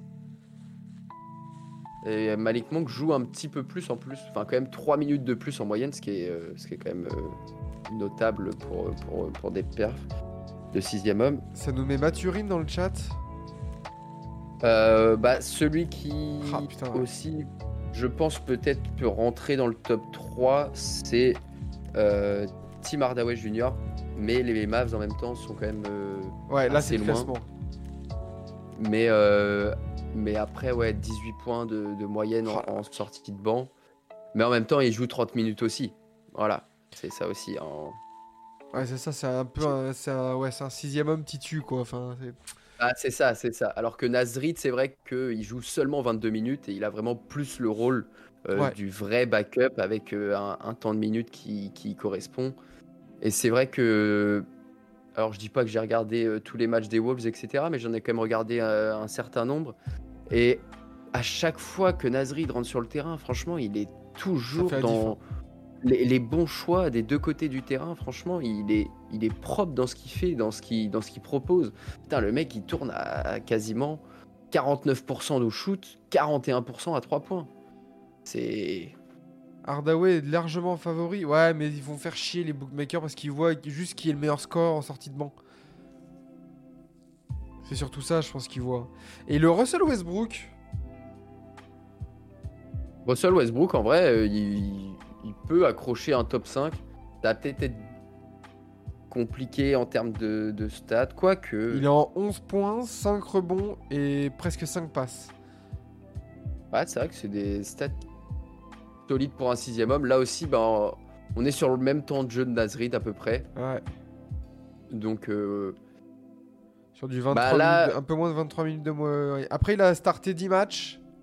C'est ça. Faut pas qu'il starte trop. euh, je sais plus c'est combien de matchs euh, que tu as droit de starter, mais, mais pour le moment, son, son dossier passe quand même. Mais après, voilà, c'est ça. C'est qu'est-ce qu'on valorise le plus Est-ce qu'on valorise euh, On a souvent tendance à valoriser pour le sixième homme euh, scoring. ceux des- le scoring. Et c'est pour ça qu'on l'a dit, bah, Tim Hardaway est en tête des bookmakers. Après, on regarde juste euh, deux stats et on se rend compte que bah ouais, Tim Hardaway, ok, il met 18 points, mais il joue 30 minutes, alors que Nasrid, il met 12 points et il joue que 22 minutes. Donc, il y en a un qui prend 14, presque 15 shoots, il y en a un qui en prend même pas 10. Donc, euh, moi, pour moi, le sixième homme que je préfère avoir dans mon équipe, en fait, c'est Nasrid, parce qu'en termes d'efficacité, quand il sort du, quand il sort du banc, bah, il, est, il est clairement le meilleur cette année là-dessus, je pense. Ouais, ouais, ouais. Il y a du Kuminga qui a été cité. Si les Warriors font un run. Ouais, mais Kuming- Kuminga est de plus en plus titulaire et je pense qu'il Ouais. devrait le rester quand même sur le reste de la saison. Et, et si les Warriors font un run, c'est parce que Kuminga est titulaire. Aussi. je pense. Euh, Caris Ouais. Levert aussi, euh, je suis d'accord. Caris Levert qui fait bah, comme, les Cleve- euh, comme les Cleveland Cavaliers, qui, qui est un peu sous les radars. Euh, Ouais, personne n'en parle, mais euh, le petit Caris, il met 15 points, il prend plus de 3 rebonds et il, fait plus de 4 passes en sortie de banc. Si les Cavs restent à la deuxième place de l'ouest de l'Est là, ouh, attention. Alors Attention. après, il faut voir aussi Caris Levert si... combien de matchs titulaires il, il a, il a joué un seul match titulaire. Ok, d'accord. Je pensais plus euh, avec l'absence de Darius Garland, etc. Mais non, pas du tout. Mais clairement, ouais, du coup, ouais, gros dossier aussi. Gros dossier aussi. Et pour moi, par exemple, euh, là, Caris Levert, bah moi, je, je le préfère au dossier de Tim Hardaway Jr. parce que bah, t'as une équipe qui est deuxième de l'Est et une autre qui est, qui est neuvième, quoi. Non, non, non, clairement, je suis d'accord avec toi. hein. Je, suis, je suis bien d'accord avec toi. Euh, Caris Levert, gros dossier. Donc, si on devait faire un top 3 là, parce que ça, là, vraiment, là, la, la course, elle est ouverte. Ouais, clairement. Euh, top 3. Mettrais qui, toi, dans ton top 3 Troisième, je mettrais Monk. Deuxième, Nazrid. Premier, Caris Levert. Ok. Moi, je pense que je mettrais. Euh... Caris Levert, Malik Monk et Nazrid. Le vert en 3 du coup. Ouais. Ok.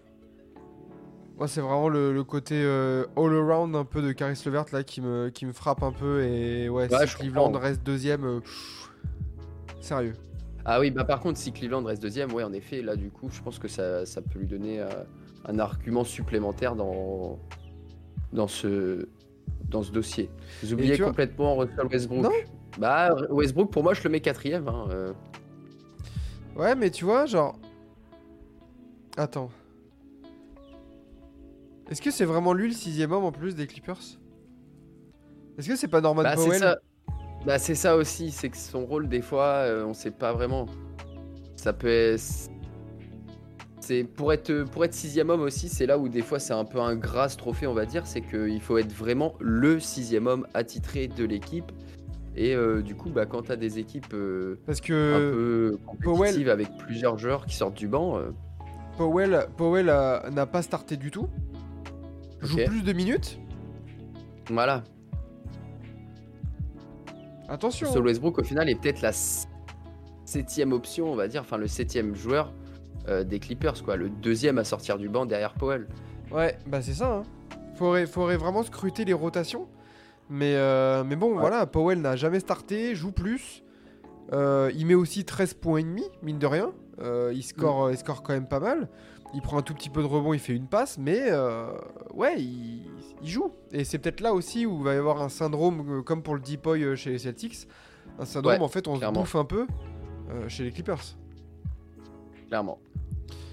Mais en tout cas, un Euh, trophée qui reste euh, quand même euh, vraiment ouvert là au bout de, au bout de 50 matchs. C'est cool. Ouais, carrément. C'est cool. Il n'y a, y a pas vraiment de- d'énormes. À part peut-être le Deepoy et le. Bah, en fait, les trophées qui vont être gagnés par les Français, à part eux, pour l'instant, c'est ouvert. Le ouais, MIP, si j'en ai. Ouais, bah alors le MIP. euh, tu sais que j'ai aucune idée. euh, MIP, MIP.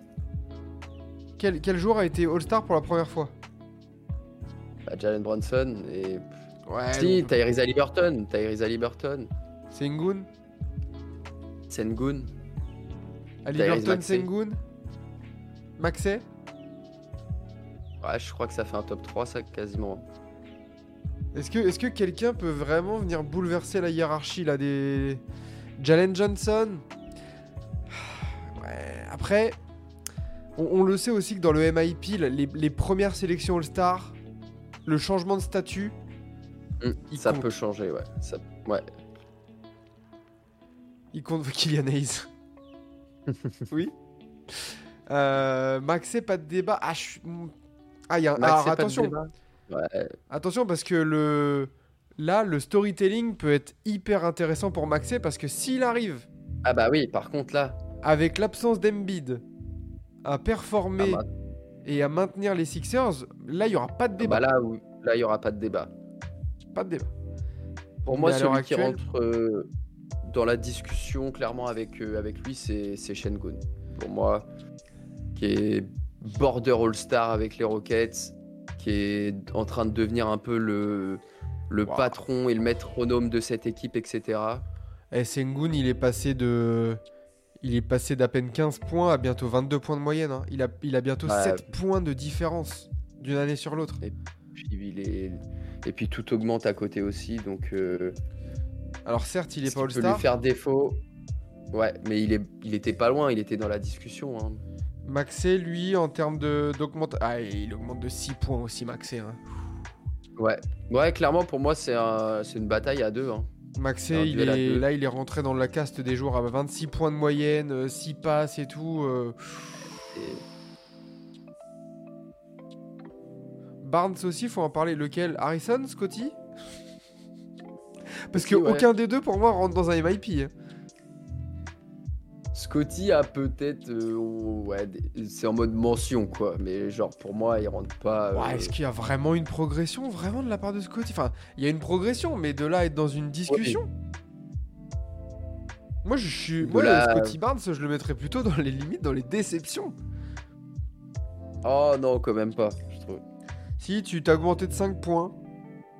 Ouais, voilà. Bah déjà, en fait, le, pour le MIP, euh, la- l'augmentation euh, du, du nombre de points marqués, ça, c'est souvent un facteur qui, qui joue beaucoup. Donc 5 points de plus, avec euh, plus de rebonds, plus de passes. Tu prends 3 Et tirs de plus, minutes. tu mets 5 points de plus, t'es efficace. Ouais. Mais après, le problème, c'est que, bah, euh, oui, toi, tu progresses, mais ton équipe, elle progresse pas, quoi. Et c'est compliqué. Alors, oui, que bah pour, ça, par contre, c'est clair. alors que pour Shengun, euh, il a progressé. Et voilà la progression de Houston aussi. Alors, il c'est pas que grâce à lui, mais, mais il en fait clairement partie. hein. Clairement, clairement. Ouais, la fin de saison de Kuminga aussi, mais là, pareil, il va y avoir problème peut-être Ah, de part bilan. peut-être Alors, un peu de loin, ouais. Ouais, il part de loin, mais attention, le Coco euh, en 2024, il a sorti des perfs. euh, Ah oui, par contre, ouais, du sale des fois. Il a sorti des trucs euh, bien sympas, bien sales là. Euh, mine de rien, peut-être que lui aussi, en termes de, eh, en termes de progression, lui aussi, il a ses 5 points de différence. hein. Ah ouais, ouais. Il a ses Clairement. 5 points de différence. Et puis là, ses derniers matchs. Euh... Dernier match, il met ouais, 16, 29, 26, 22, 31 points. hein. Alors j'en ai un aussi qui nous a fait euh, une progression de 10 points par rapport à l'année dernière. C'est Kobe White. Voilà, vache. Mais pareil, le, le bilan là est... Après, euh, en même temps, il passe de 23 minutes à 36 et Ah tout oui. explose aussi. Ouais, puis lui, lui il, ouais, il, il met 10 points de plus, mais genre en année sophomore, il était à 15 points déjà. C'est ça, c'est ça. Donc, euh, Donc ouais, tu, tu prends la stat brute d'une année sur l'autre, oui, c'est impressionnant. Ouais. Mais euh... surtout que l'année dernière, il avait fait une saison de merde, quoi. Ouais, c'est clair. Kevin, MIP aussi, je pense. Je pense que Kevin, c'est MIP. Clair- très clairement. Let's go. Faut parler des Raptors. Alors, on en euh, a parlé il y a pas si longtemps que ça avec, euh, avec euh, Mike. Des Raptors, donc... euh, mais oui, c'est vrai que... euh, déception de l'année aussi, hein, les Raptors. On, on garde le trio Maxé, Shengun et... euh, Et qui? Et Attends, plus qui vous voulez. Pour moi, c'est un duo. Pour moi, c'est un duo. Ah et ouais le troisième, il peut. Ouais. Ah, on avait... que c'est avait- vraiment les, les deux qui cochent. Bah, on avait parlé de Ali Burton aussi, mais Ah la ouais. progression est pas. La progression est plus en termes de statut Ouais. euh, que de stats purs, on va dire, par rapport aux autres. Bah, il était déjà en 20-10, quoi. Ah voilà, c'est ça. Ouais. Il a, il- Il était a en, en grand-chose. 20,7 points, 10,4 passes. Là, il est en 22,6 points, 11,8 passes. Ouais. Voilà, la progression. Oui, t'es oui, All-Star, mais. euh, En plus, il était All-Star l'année dernière, en plus. Oh, bah non, c'est bon. Mm. C'est bon, c'est Non, ouais, c'est un c'est- duo. C'est un duo. Max et Shengun, là. C'est un duo. Ouais. Mais on n'est pas à l'abri, oui, de, de tout ce qui est euh, Kuminga, de tout ce qui est. euh, voilà, tous ces mecs-là, un peu dont on a parlé. Si, euh, si, le, si les bilans s'améliorent, ça peut, ça peut venir passer une petite tête, quoi. Ouais, carrément. Mais, euh, mais voilà, voilà pour le, le MIP. Il nous reste que le MVP Non, le coach reste- Non, on a le coach de l'année, ouais, en effet. Qui euh, me paraît. Enfin, moi, de mon point de vue, j'ai l'impression que c'est pour euh, Marc Degno et le Thunder. Ah ouais? Ouais. Bah. Alors, attends. Est-ce que je peux faire une prédit Vas-y. plus générale? Euh, Le coach qui sera en tête de la conférence Ouest, que ça soit Finch, Denio, Lou, si c'est les Clippers, Mike Ouais. Malone peut-être? Ouais, non, mais. Alors, Mac Malone, je sais pas. Même si, franchement, il mériterait, parce qu'il l'a jamais eu, et pour tout le travail avec les Nuggets, franchement, il mériterait de ouf. Mais, euh, mais oui, ouais, c'est clair que pour moi, dans tous les cas, c'est c'est à l'est. Enfin, c'est à l'ouest, euh, Bah parce que que ce soit Thunder, euh, Minnesota ou Clippers. là on nous le mettait... euh, Ouais, Bickerstaff. Bickerstaff ou Thibodeau Ouais, Si ça, Bicker- si ça Bicker- rentre sur la deuxième place de l'Est... Bah, C'est vrai qu'avec les runs qu'ils ont fait ces derniers, ces derniers, ces dernières semaines, euh, ils rentrent, ils rentrent dans la discussion. Ouais. Ça peut devenir très très sérieux. Hein. Ouais, carrément. Carrément. On met, on met quoi Un trio, un, un trio euh, Finch, Denio et ou Bickerstaff ou euh, Thibodeau Ou Tailou. Tailou, ouais. Après, tu vois, même les Celtics, encore une fois, euh, laissés de côté, mais en vrai, les Celtics, ils sortent d'une d'une finale de conf. Ah oui, c'est ça en fait. Ils sortent déjà d'un truc qui est. Enfin, Gl- ils sortent avant d'une finale NBA. Avant, ils étaient euh, en finale de conf. Globalement, déçus d'eux, etc. On a l'impression qu'ils sont juste à la place qu'ils doivent être. Donc en fait, il y a un aspect. euh, oui, c'est banaliser ce qu'ils font des fois et peut-être un peu trop. Mais c'est comme ça aussi. hein, euh, tu peux reprendre toutes les, les grandes équipes. à- dans certaines saisons, il y a des saisons où ils ont été. euh, ils étaient absolument euh, fous et pourtant on se disait ouais ok d'accord quoi. bah ouais, tu vois, enfin, globalement, j'ai l'impression que le, le coach de l'année, c'est plutôt le trophée du. Avec les outils qu'il a à disposition, waouh, le taf qu'il a fait, quoi. Ouais. Parce que sinon, Bah, dans les années 2010, euh, Steve Kerr aurait 4-5 coachs de l'année. C'est ça, c'est ça, c'est ça. exactement. Popovic en aurait beaucoup plus, tu vois. Exactement. Mais euh, bah moi, moi personnellement en fait, je pense que le 2 et 3, faut voir qui ça sera en fonction euh, des, ré- des résultats finaux de leur équipe, etc.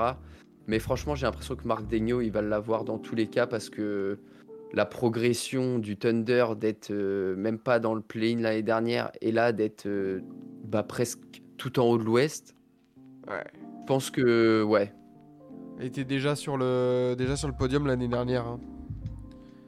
Bickerstaff top 3 en vrai pour avoir composé avec les blessures et inventé des joueurs à la Spo comme Merrill ou Craig Porter Jr. Ouais, pas faux. Bickerstaff, c'est vraiment pas mal ce qu'il fait et lui, on l'attendait pas du Oui, tout. hein. contre, ouais. Ouais, et puis surtout qu'il a été euh, pas mal critiqué en début de saison, même Ouais. des fois et tout, sur, sur ses choix, etc. Ça se demandait est-ce que c'est lui qu'il faut virer et tout? Bah la réponse, elle est, elle est belle. Elle est belle. C'est clair. Mais, euh, mais voilà, ça joue entre ces équipes-là, euh, bien évidemment. Ouais. Euh, et ben voilà, le MVP.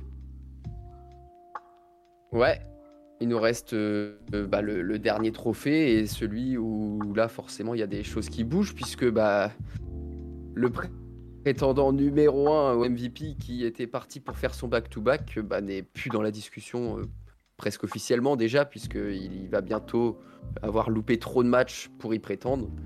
Donc clairement, bah, ça, ça nous laisse, euh, j'ai l'impression, une bataille à 3. Ah, À 3, à 2. alors ça met du Shea Yo- ou Jokic. C'était deux, deux joueurs? Ah, je sais pas. hein. De quoi? Ça met du Shea et du Jokic? J'ai pas entendu ce que tu as dit. Oh putain, le réseau. Allô, allô, allô, allô, Ouais. allô. Hey, hey, hey. Ouais, c'est bon, c'est bon, c'est bon. C'est bon Euh, Bah du coup, ouais, Shai, Jokic, Shea et Jokic. potentiellement Yanis, même si pour moi, enfin, Yanis fait partie du débat, je pense, à l'heure actuelle, mais pour moi, je le mettrais un petit chouille en dessous. Kawhi Leonard, euh, on va manquer de stats, je pense. Ouais, clairement. Même 24 si euh, la seulement, hein. production, euh, ouais, ça va pas être assez euh, à côté des, des autres qui, qui, qui font des stats de zinzin. Ouais. Mais pourtant, ouais, enfin Tatum Kawhi, pardon, avec ce qu'il réalise en défense, etc. aussi, c'est c'est une sacrée saison qui nous envoie quand même. Mais euh, Etienne, Tatum Etienne, euh, Il nous dit, moi, moi, je, moi, je, moi, je suis d'accord. Moi, je mets Tatum MVP là. toi tu mets Tatum Moi, je, moi, dans moi, le MVP, c'est le meilleur joueur de la meilleure équipe. Ouais, je suis d'accord. Donc en fait, à ce moment-là, bah voilà, les Tatum, c'est le meilleur joueur de la meilleure équipe NBA. Il a de la stat. Il est, il est plus à 30 points de moyenne, mais il doit être à 28, un truc comme ça. 27. Il est en 27, 8, 4. L'adresse est bonne. Euh, des deux côtés du terrain. Voilà quoi. Je sais Ouais, non, mais clairement. Clairement, euh, Tatum, je pense qu'il se fait. euh, on n'en parle pas du tout assez dans la, dans la course au trophée. Et depuis le début de la saison, il est à chaque fois presque en dehors du top 5, alors que, bah oui, il réalise, euh, il réalise des sacrés perfs. Et il gagne surtout. Que- Anthony, Edwards, euh, j'aimerais bien aussi, si les Wolves, de toute façon, si les Wolves sont, restent premiers, euh, il aura des voix, très clairement.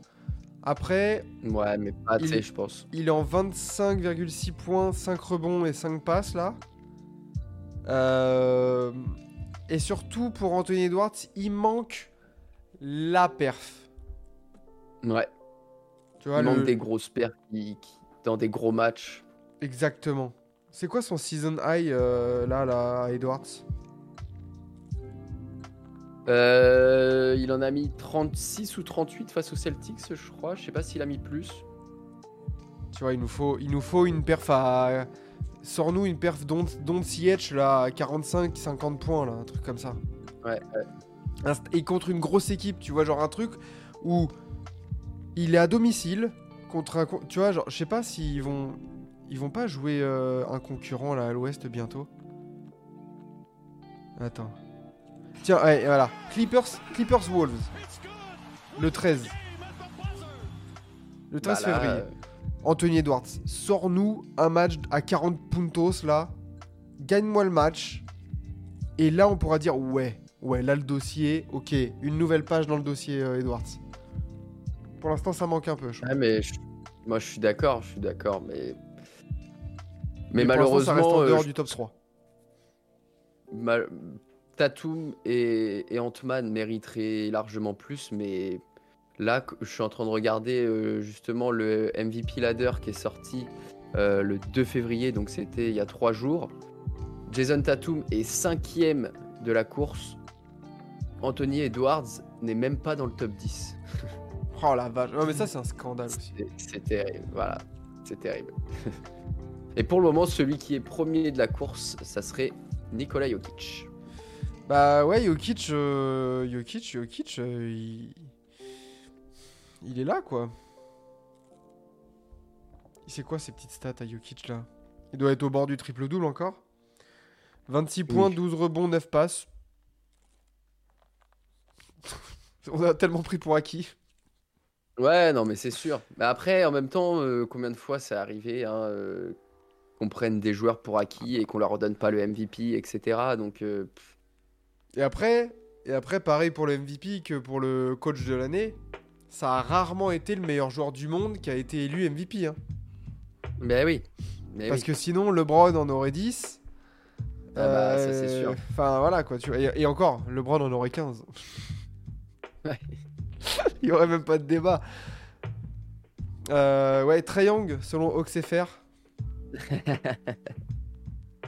Attention. Faites gaffe, sinon vous allez vous faire bloquer parce que là il y a une razzia euh, de, de blocage. Là, euh, laissez tomber. Mais euh, ouais, Jokic, allez, Jokic, Shea. Et... Ah putain.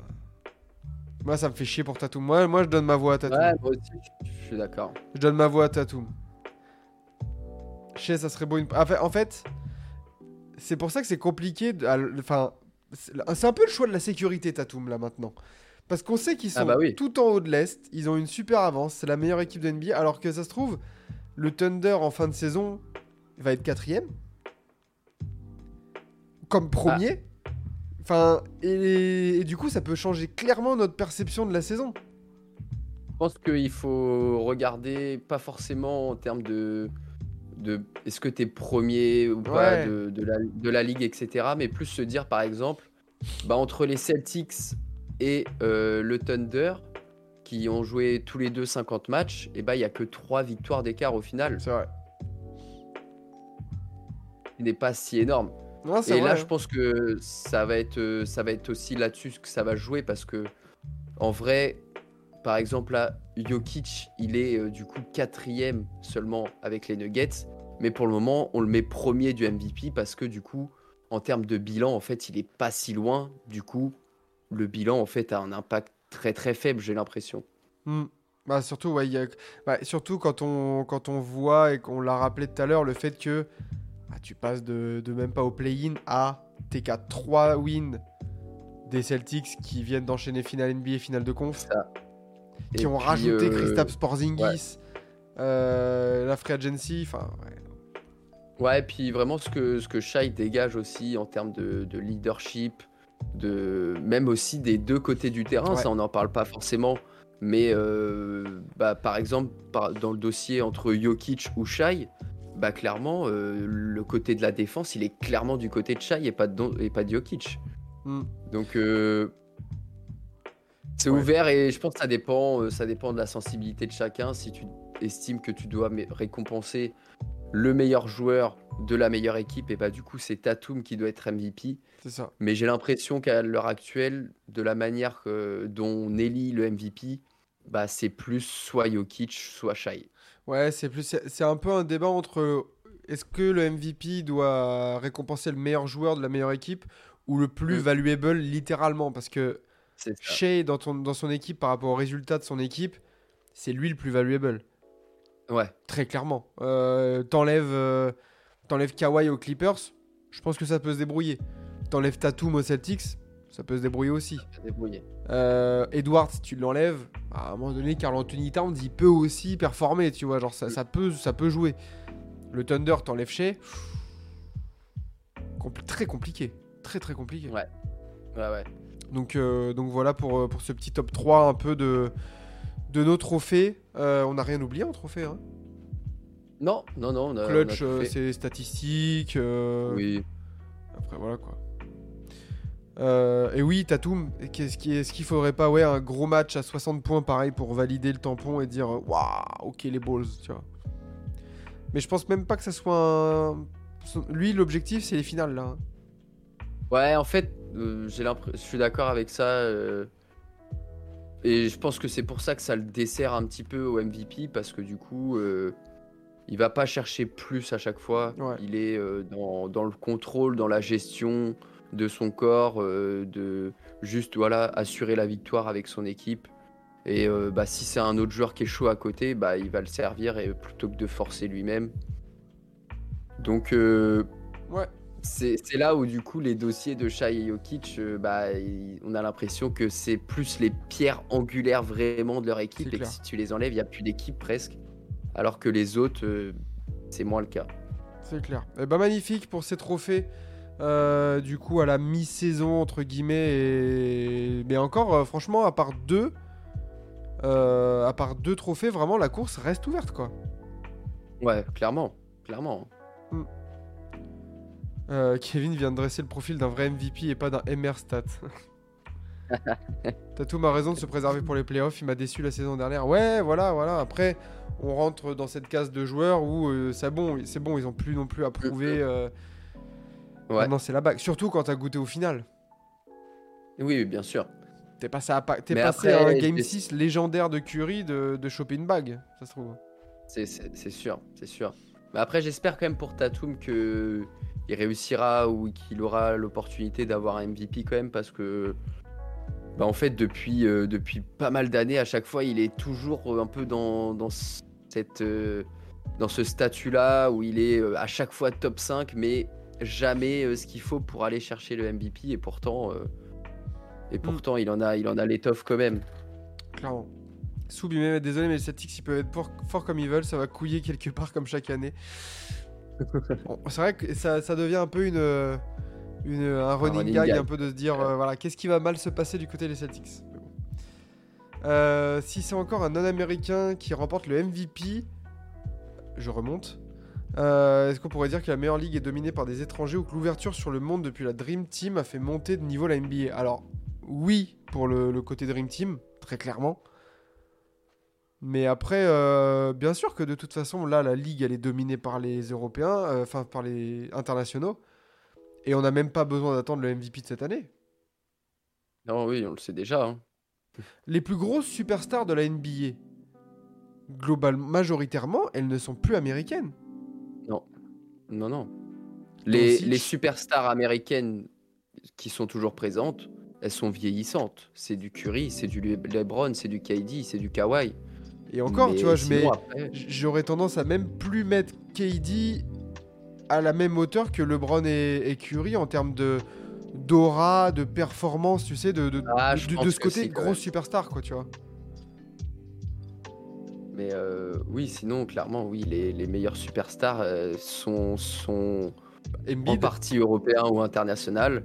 Et euh, on l'a bien vu sur les, les derniers MVP qui ont été gagnés, sur les playoffs de Nikola Jokic l'année dernière avec Jamal Murray, un Canadien. voilà. là, t'as euh, un autre Canadien qui performe, Mm. Doncic, Yanis, du côté des défenseurs de l'année, bah ouais, Gobert, Gobert Bah il, voilà, il pareil. mène la danse. Euh, là, là, on a une fournée de... de rou- les, attends. Les rookies, euh, enfin non, euh, le- les first pick de draft. Mm. Euh, globalement, récemment, c'est pas des Américains.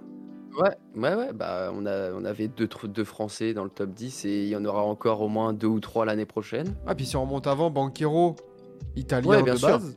Ah oui, non, mais bien sûr. ouais. Euh, DeAndre Ayton en 2018 avec euh, même euh, avec Doncic aussi qui est dans cette euh, dans cette caste là. Euh, Ayton qui est pas américain non plus. Hum, hum, hum. Non non c'est pas mal hein. Donc euh, Kawhi et Trae Young joueur de la semaine. T'es sûr C'est sorti ça Ah oui, 21h36, ouais, ça doit. Ah ça ouais. doit- Mark Stein à l'instant là. Ok. Et Eh bah, ben- pas de Curry, joueur de la semaine. Bah ouais hein. Pas de Curry mais euh, bon et attends euh, Kawhi euh, belle stat hein. 30 points de moyenne, Oui. 8 rebonds. Avec euh, 57% au shoot. Oh j'ai déjà pas hâte du tweet de HawksFR euh, qui, qui retweet et qui met. euh, et qui met. euh, pas, pas not, not All Star. c'est- C'est clair. Voilà. Euh, le cas, le cas qui. Tu mets des messages dans le chat, toi, maintenant, ça y est. Mais attends, c'est quoi Ça y est, The K. C'est pas moi qui ai écrit. Ah C'est pas toi C'est pas moi qui ai écrit. Mais maintenant, je me disais, attends, j'ai pas écrit. Non, Ah, je pensais que c'était toi. Non. Oh, le, oh, The K. Oh, welcome, The K. Welcome, Kevin. C'est ma, ver- ma version anglophone. Oh la vache. Oh, le burner account de Kevin qui a leaké. Euh, en soi, quand on y pense, ça va forcément être un mix entre le meilleur joueur de la meilleure équipe et le plus valuable. Oui, bah oui, oui, je suis d'accord. C'est. Je sais pas, tout dépend Ouais, des c'est votants. toujours c'est ça. Toujours cette ambiguïté de toute façon. Fuck OXFR, évidemment. Clairement. Clairement. Message quotidien pour euh, rappeler que Kylian Hayes a été drafté devant les deux Tyrese. C'est vrai. Et devant Cam Thomas, non en plus. C'est pas la même draft? Ah, c'est peut-être après Cam Thomas. Ça doit être ça. Non, c'est celle d'après? Ah non, qui... ouais, non c'est vrai qu'il y a. Non, c'est. Non, c'est. Je suis moi ou toi. Oh, le mystère. Le mystère de mer.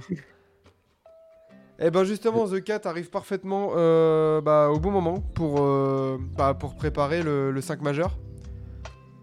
On va, De la semaine. Ouais, voilà, on va, on va, on va passer aux 5 majeurs de la semaine. Euh, comme la semaine dernière, on va, on va réfléchir ensemble. Messieurs, quels seraient votre 5 majeurs? Quels seraient les joueurs que vous souhaitez mettre en avant? Euh, Alors, est-ce qu'on met déjà de base Ça tombe bien, ils viennent de tomber. Euh, est-ce qu'on met de base Ouais. les deux joueurs de la semaine? Trey Young et Kawhi, oui. Après, de toute façon, il n'y avait pas trop. Euh... Trey Young, on l'a dit tout à l'heure qu'il allait être sûrement joueur de la semaine à l'Est. Et c'est logique. Et Kawhi aussi, hein, vu que les Clippers sont... ont encore gagné. Kawhi qui est monstrueux en plus. Donc, il nous reste En une gros, place sur le bac courte.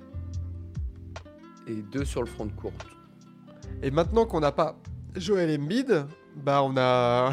Ah, bah ça fait une place en plus. Est-ce que Jason Tatum va être dans le 5 majeur de la semaine? Bah non, il y a Kawhi. Ah oui. Sur le poste Ça fait 3, il y a Kawhi. Bon, on le met sur le poste 4. Bah Alors, oui, oui, oui, 3-4. oui. Euh... Stephen Curry, stats, last 4 games. On est sur du quoi là? Ouais, 41 points presque de moyenne. hein. Ouais, mais bon. Ça, ça perd quoi. Ça perd. Euh, Mais sinon, t'aurais qui sur le bac Hawks. court en vrai? Bah alors attends, je regarde ses stats rapidement. Saruman, il Mais, met euh, euh, Tim Duncan, Olajuwon, Pippen, Isaiah Thomas et Jordan Poole. C'est pas mal. Moi, Donovan Mitchell. Donovan encore? Donovan encore, mais qui met euh, 32 points de moyenne avec 8,5 passes et 5,5 rebonds. Euh, une pointe à 45 et en plus une grosse victoire face aux Clippers. C'est pas mal du tout. hein. C'est soit ça, soit Curry, quoi. Après, euh, Je vais les noter les noms comme ça. euh. Alors. Alors, la semaine dernière, on avait Jalen Bronson, David Booker, Harrison Barnes. Oh putain. Yanis et Embiid. Donc là, on a Trey Young. En deux, on met Donovan Trae alors Young. Moi, je, moi, je mettrais plus Donovan que Curry, ouais. Ouais. Je trouve que Vous êtes d'accord sur le- dans le chat là? On on a, on a plus souvent essayé de valoriser ceux qui euh, faisaient des stats en gagnant que Ouais. plutôt que ceux qui ont fait une énorme perf mais qui ont perdu, quoi. Kawhi en, en 3. Jokic, comme le met Etienne en pivot là? Bah, pff, ouais, hein, il est en triple-double de moyenne. euh, Ah, 27, 27 15, points, 12, euh, 15 rebonds, 10 passes. C'est compliqué de pas le mettre là, ouais. euh. C'est clair. Et ensuite, au poste du coup, 4, ouais. bah. ouais. Il nous reste une place. Il nous reste une place. Est-ce que c'est est -ce c'est le jour où on va mettre Jason Tatum non. En vrai, faut que ce, faut que ce running gag il, il dure. Est-ce qu'il y a pas un. il y a- Ouais, quel ouais. poste 4 C'est quoi les stats de Yanis Euh, C'est pas.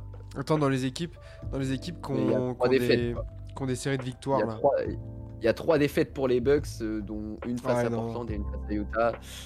C'est compliqué. Dans les, Euh, Paolo Banquero, peut-être?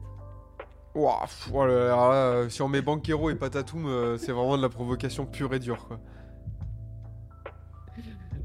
Non, mais je sais pas ce qu'il a fait comme stade, Paolo. Ils ont fait quand même de la victoire. Les Nuggets, on a déjà Ah, Jokic. c'est quand même honorable pour euh, Paolo Banquero. hein, Est-ce que tu peux aller me 26 checker les stats de 6,8 Zion passes, cette 23 semaine? Ouais. Parce qu'il me semble que je l'ai vu pas mal performer.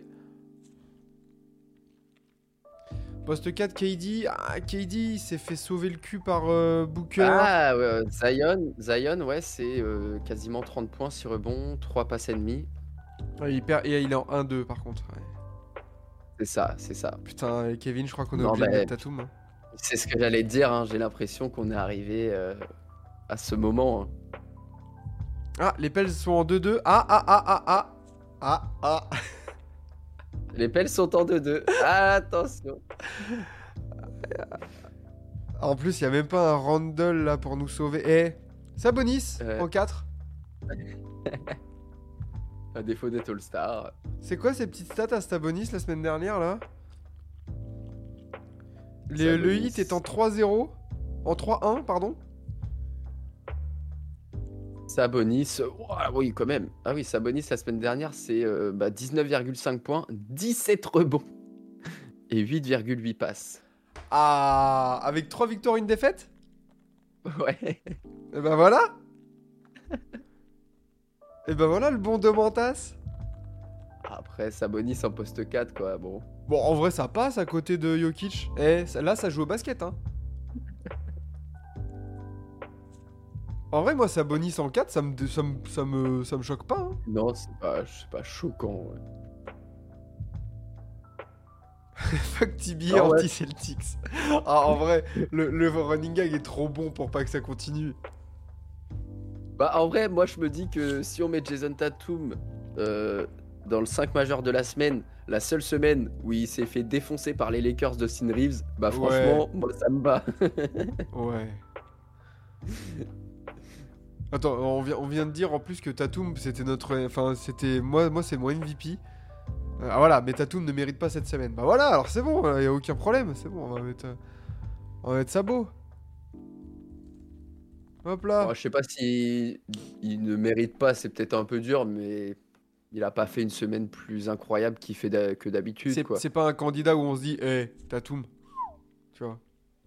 Mais c'est là aussi où on disait tout à l'heure pour, euh, pour Anthony Edwards qu'il lui manque un peu les, grosses perfs euh, dans le, dans le, pour le dossier MVP.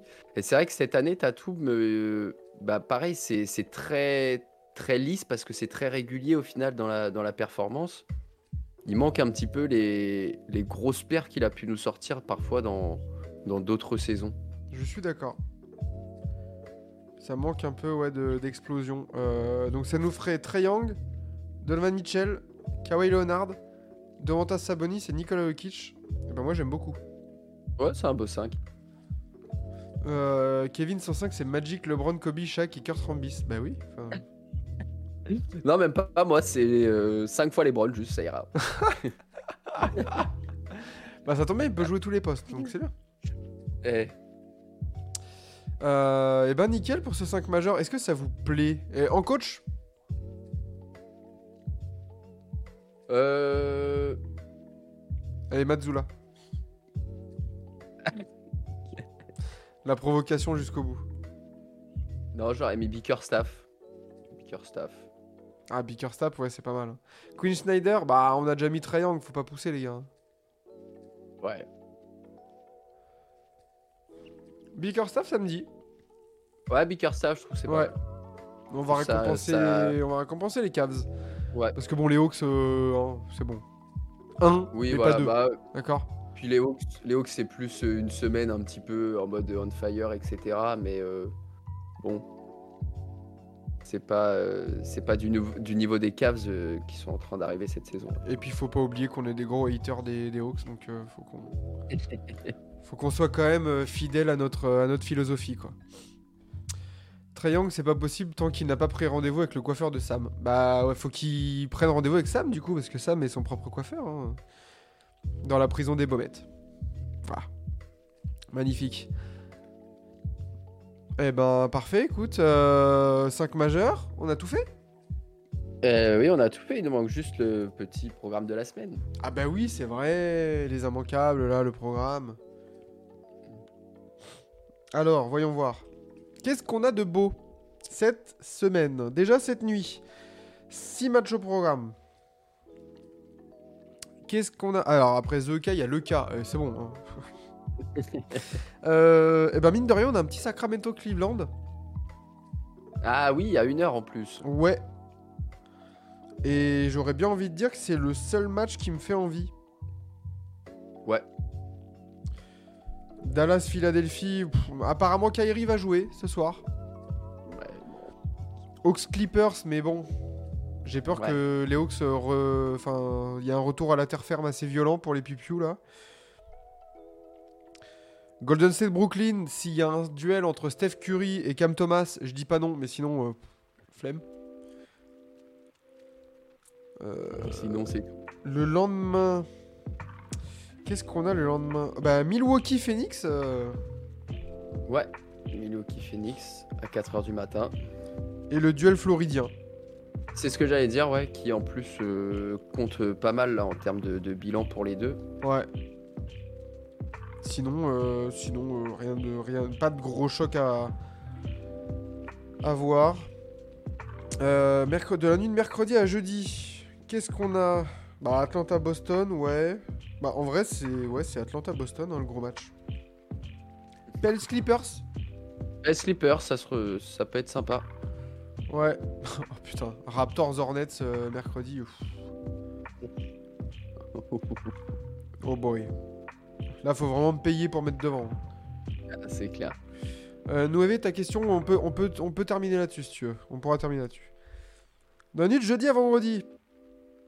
Golden State Indiana. Minnesota Milwaukee. Mhm. Ah, ça. Euh, Minnesota Milwaukee. Denver Lakers. Pas mal. Un petit remake euh, de la, de la finale de conf. Faut voir si LeBron et AD jouent surtout. Ouais, c'est ça. Et Détroit Portland, évidemment.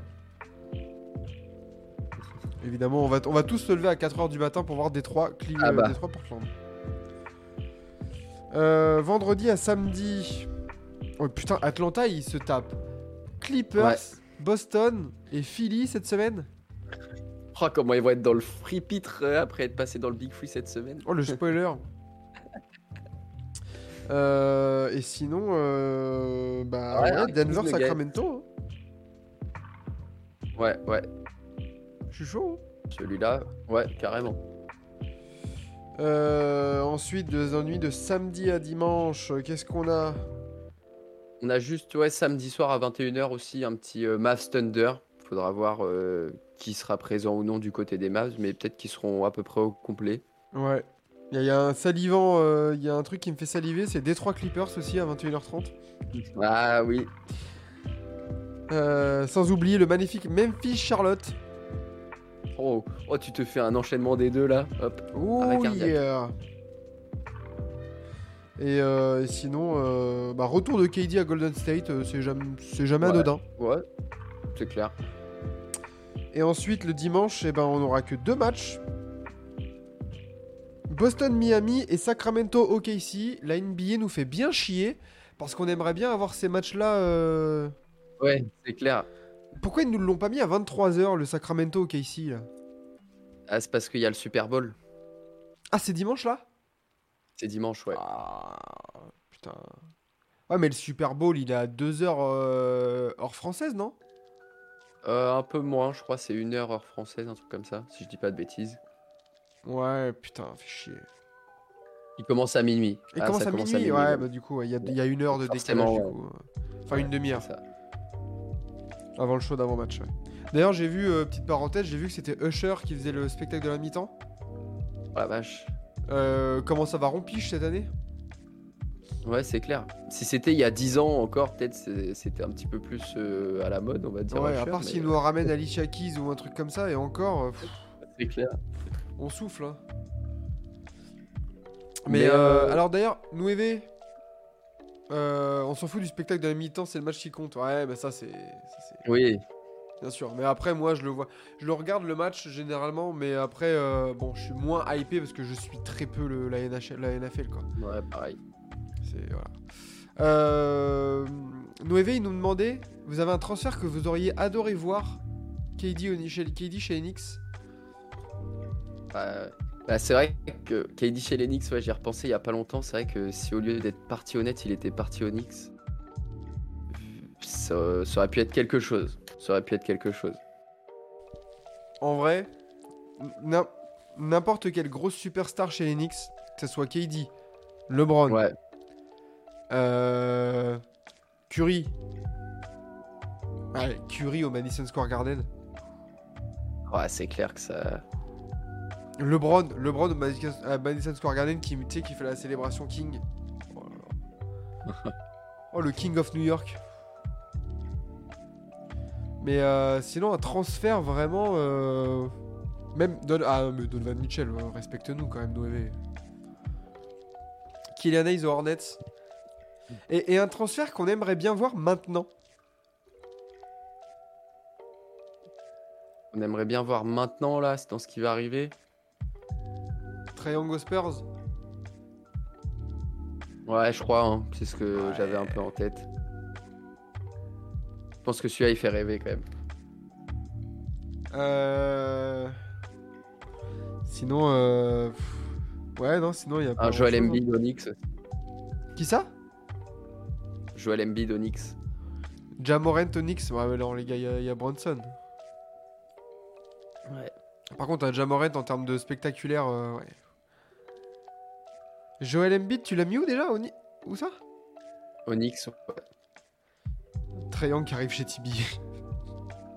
Stephen A. Smith chez TBA.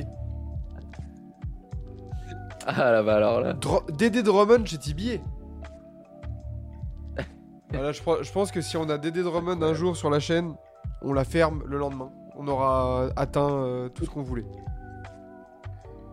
L'objectif de vie. Ouais, non, clairement, il y, a il y a des trucs comme ça. hein. Après, il y a des associations de superstars que j'aimerais bien voir, genre euh, Yanis Curry dans la même équipe. Ouais. M'en fous de Damien Lillard, fous-moi Curry, tu vois. Euh, OxFR chez TBA, ça a eu lieu. hein. Lors des previews et dans, un, dans une vidéo euh, Hawks, euh, il n'y a pas si longtemps que ça, hein, donc euh, ça a déjà été fait. hein. Ouais. Mais, euh, mais voilà, voilà. Bah, du coup, on atteint les deux heures, pratiquement, de stream. Et- il est 22h et il est temps de manger, surtout. Ouais. Mais en même temps, il y avait- il y avait un gros débat aussi euh, au menu en même temps. Ouais, ouais, ouais. Et puis, c'est... franchement, ce petit format là de, de grosses heures, euh, c'est bien aussi de se poser. Et voilà, on n'a pas grand chose à faire. Et puis, euh, Ouais, carrément. et puis voilà, on passe, là, on passe le lundi soir avec vous, tranquillement. Et ben, il me reste à vous souhaiter une bonne soirée, une bonne semaine, bonne nuit et voilà, bonne NBA à tous. Euh, on se retrouve demain, 7h30, cette fois c'est bon. Demain, euh, demain le, le- le rendez-vous il est pris, 7h30 pour la matinale. On va revenir sur les matchs de la nuit. Euh, merci Kevin. Ben, merci à toi. Bah, encore, euh, un plaisir, comme d'habitude. Bisous, bisous, bisous à tous les nouveaux qui sont venus, qu'on a vu là, les voilà, Talseum et tout ça, même les anciens comme Rega, qu'on a, qu'on a toujours plaisir à voir et tous les autres évidemment. On vous remercie d'avoir été là sur le chat ou juste en spectateur. Bisous, bisous. À demain. Euh, sinon, jeudi soir, euh, bah, live trade deadline. Donc voilà. Le mot de la Ouais. fin, vous l'avez spammé sur le chat. Fuck Triangle, comme d'habitude. Et, euh, et puis comme ça, à plus. Ciao. C'était Tibi. Maxime et Kevin, le duo du, le dynamique duo du lundi maintenant. Eh oui. Ciao tout le monde. bisous bisous. Ciao, ciao. À plus.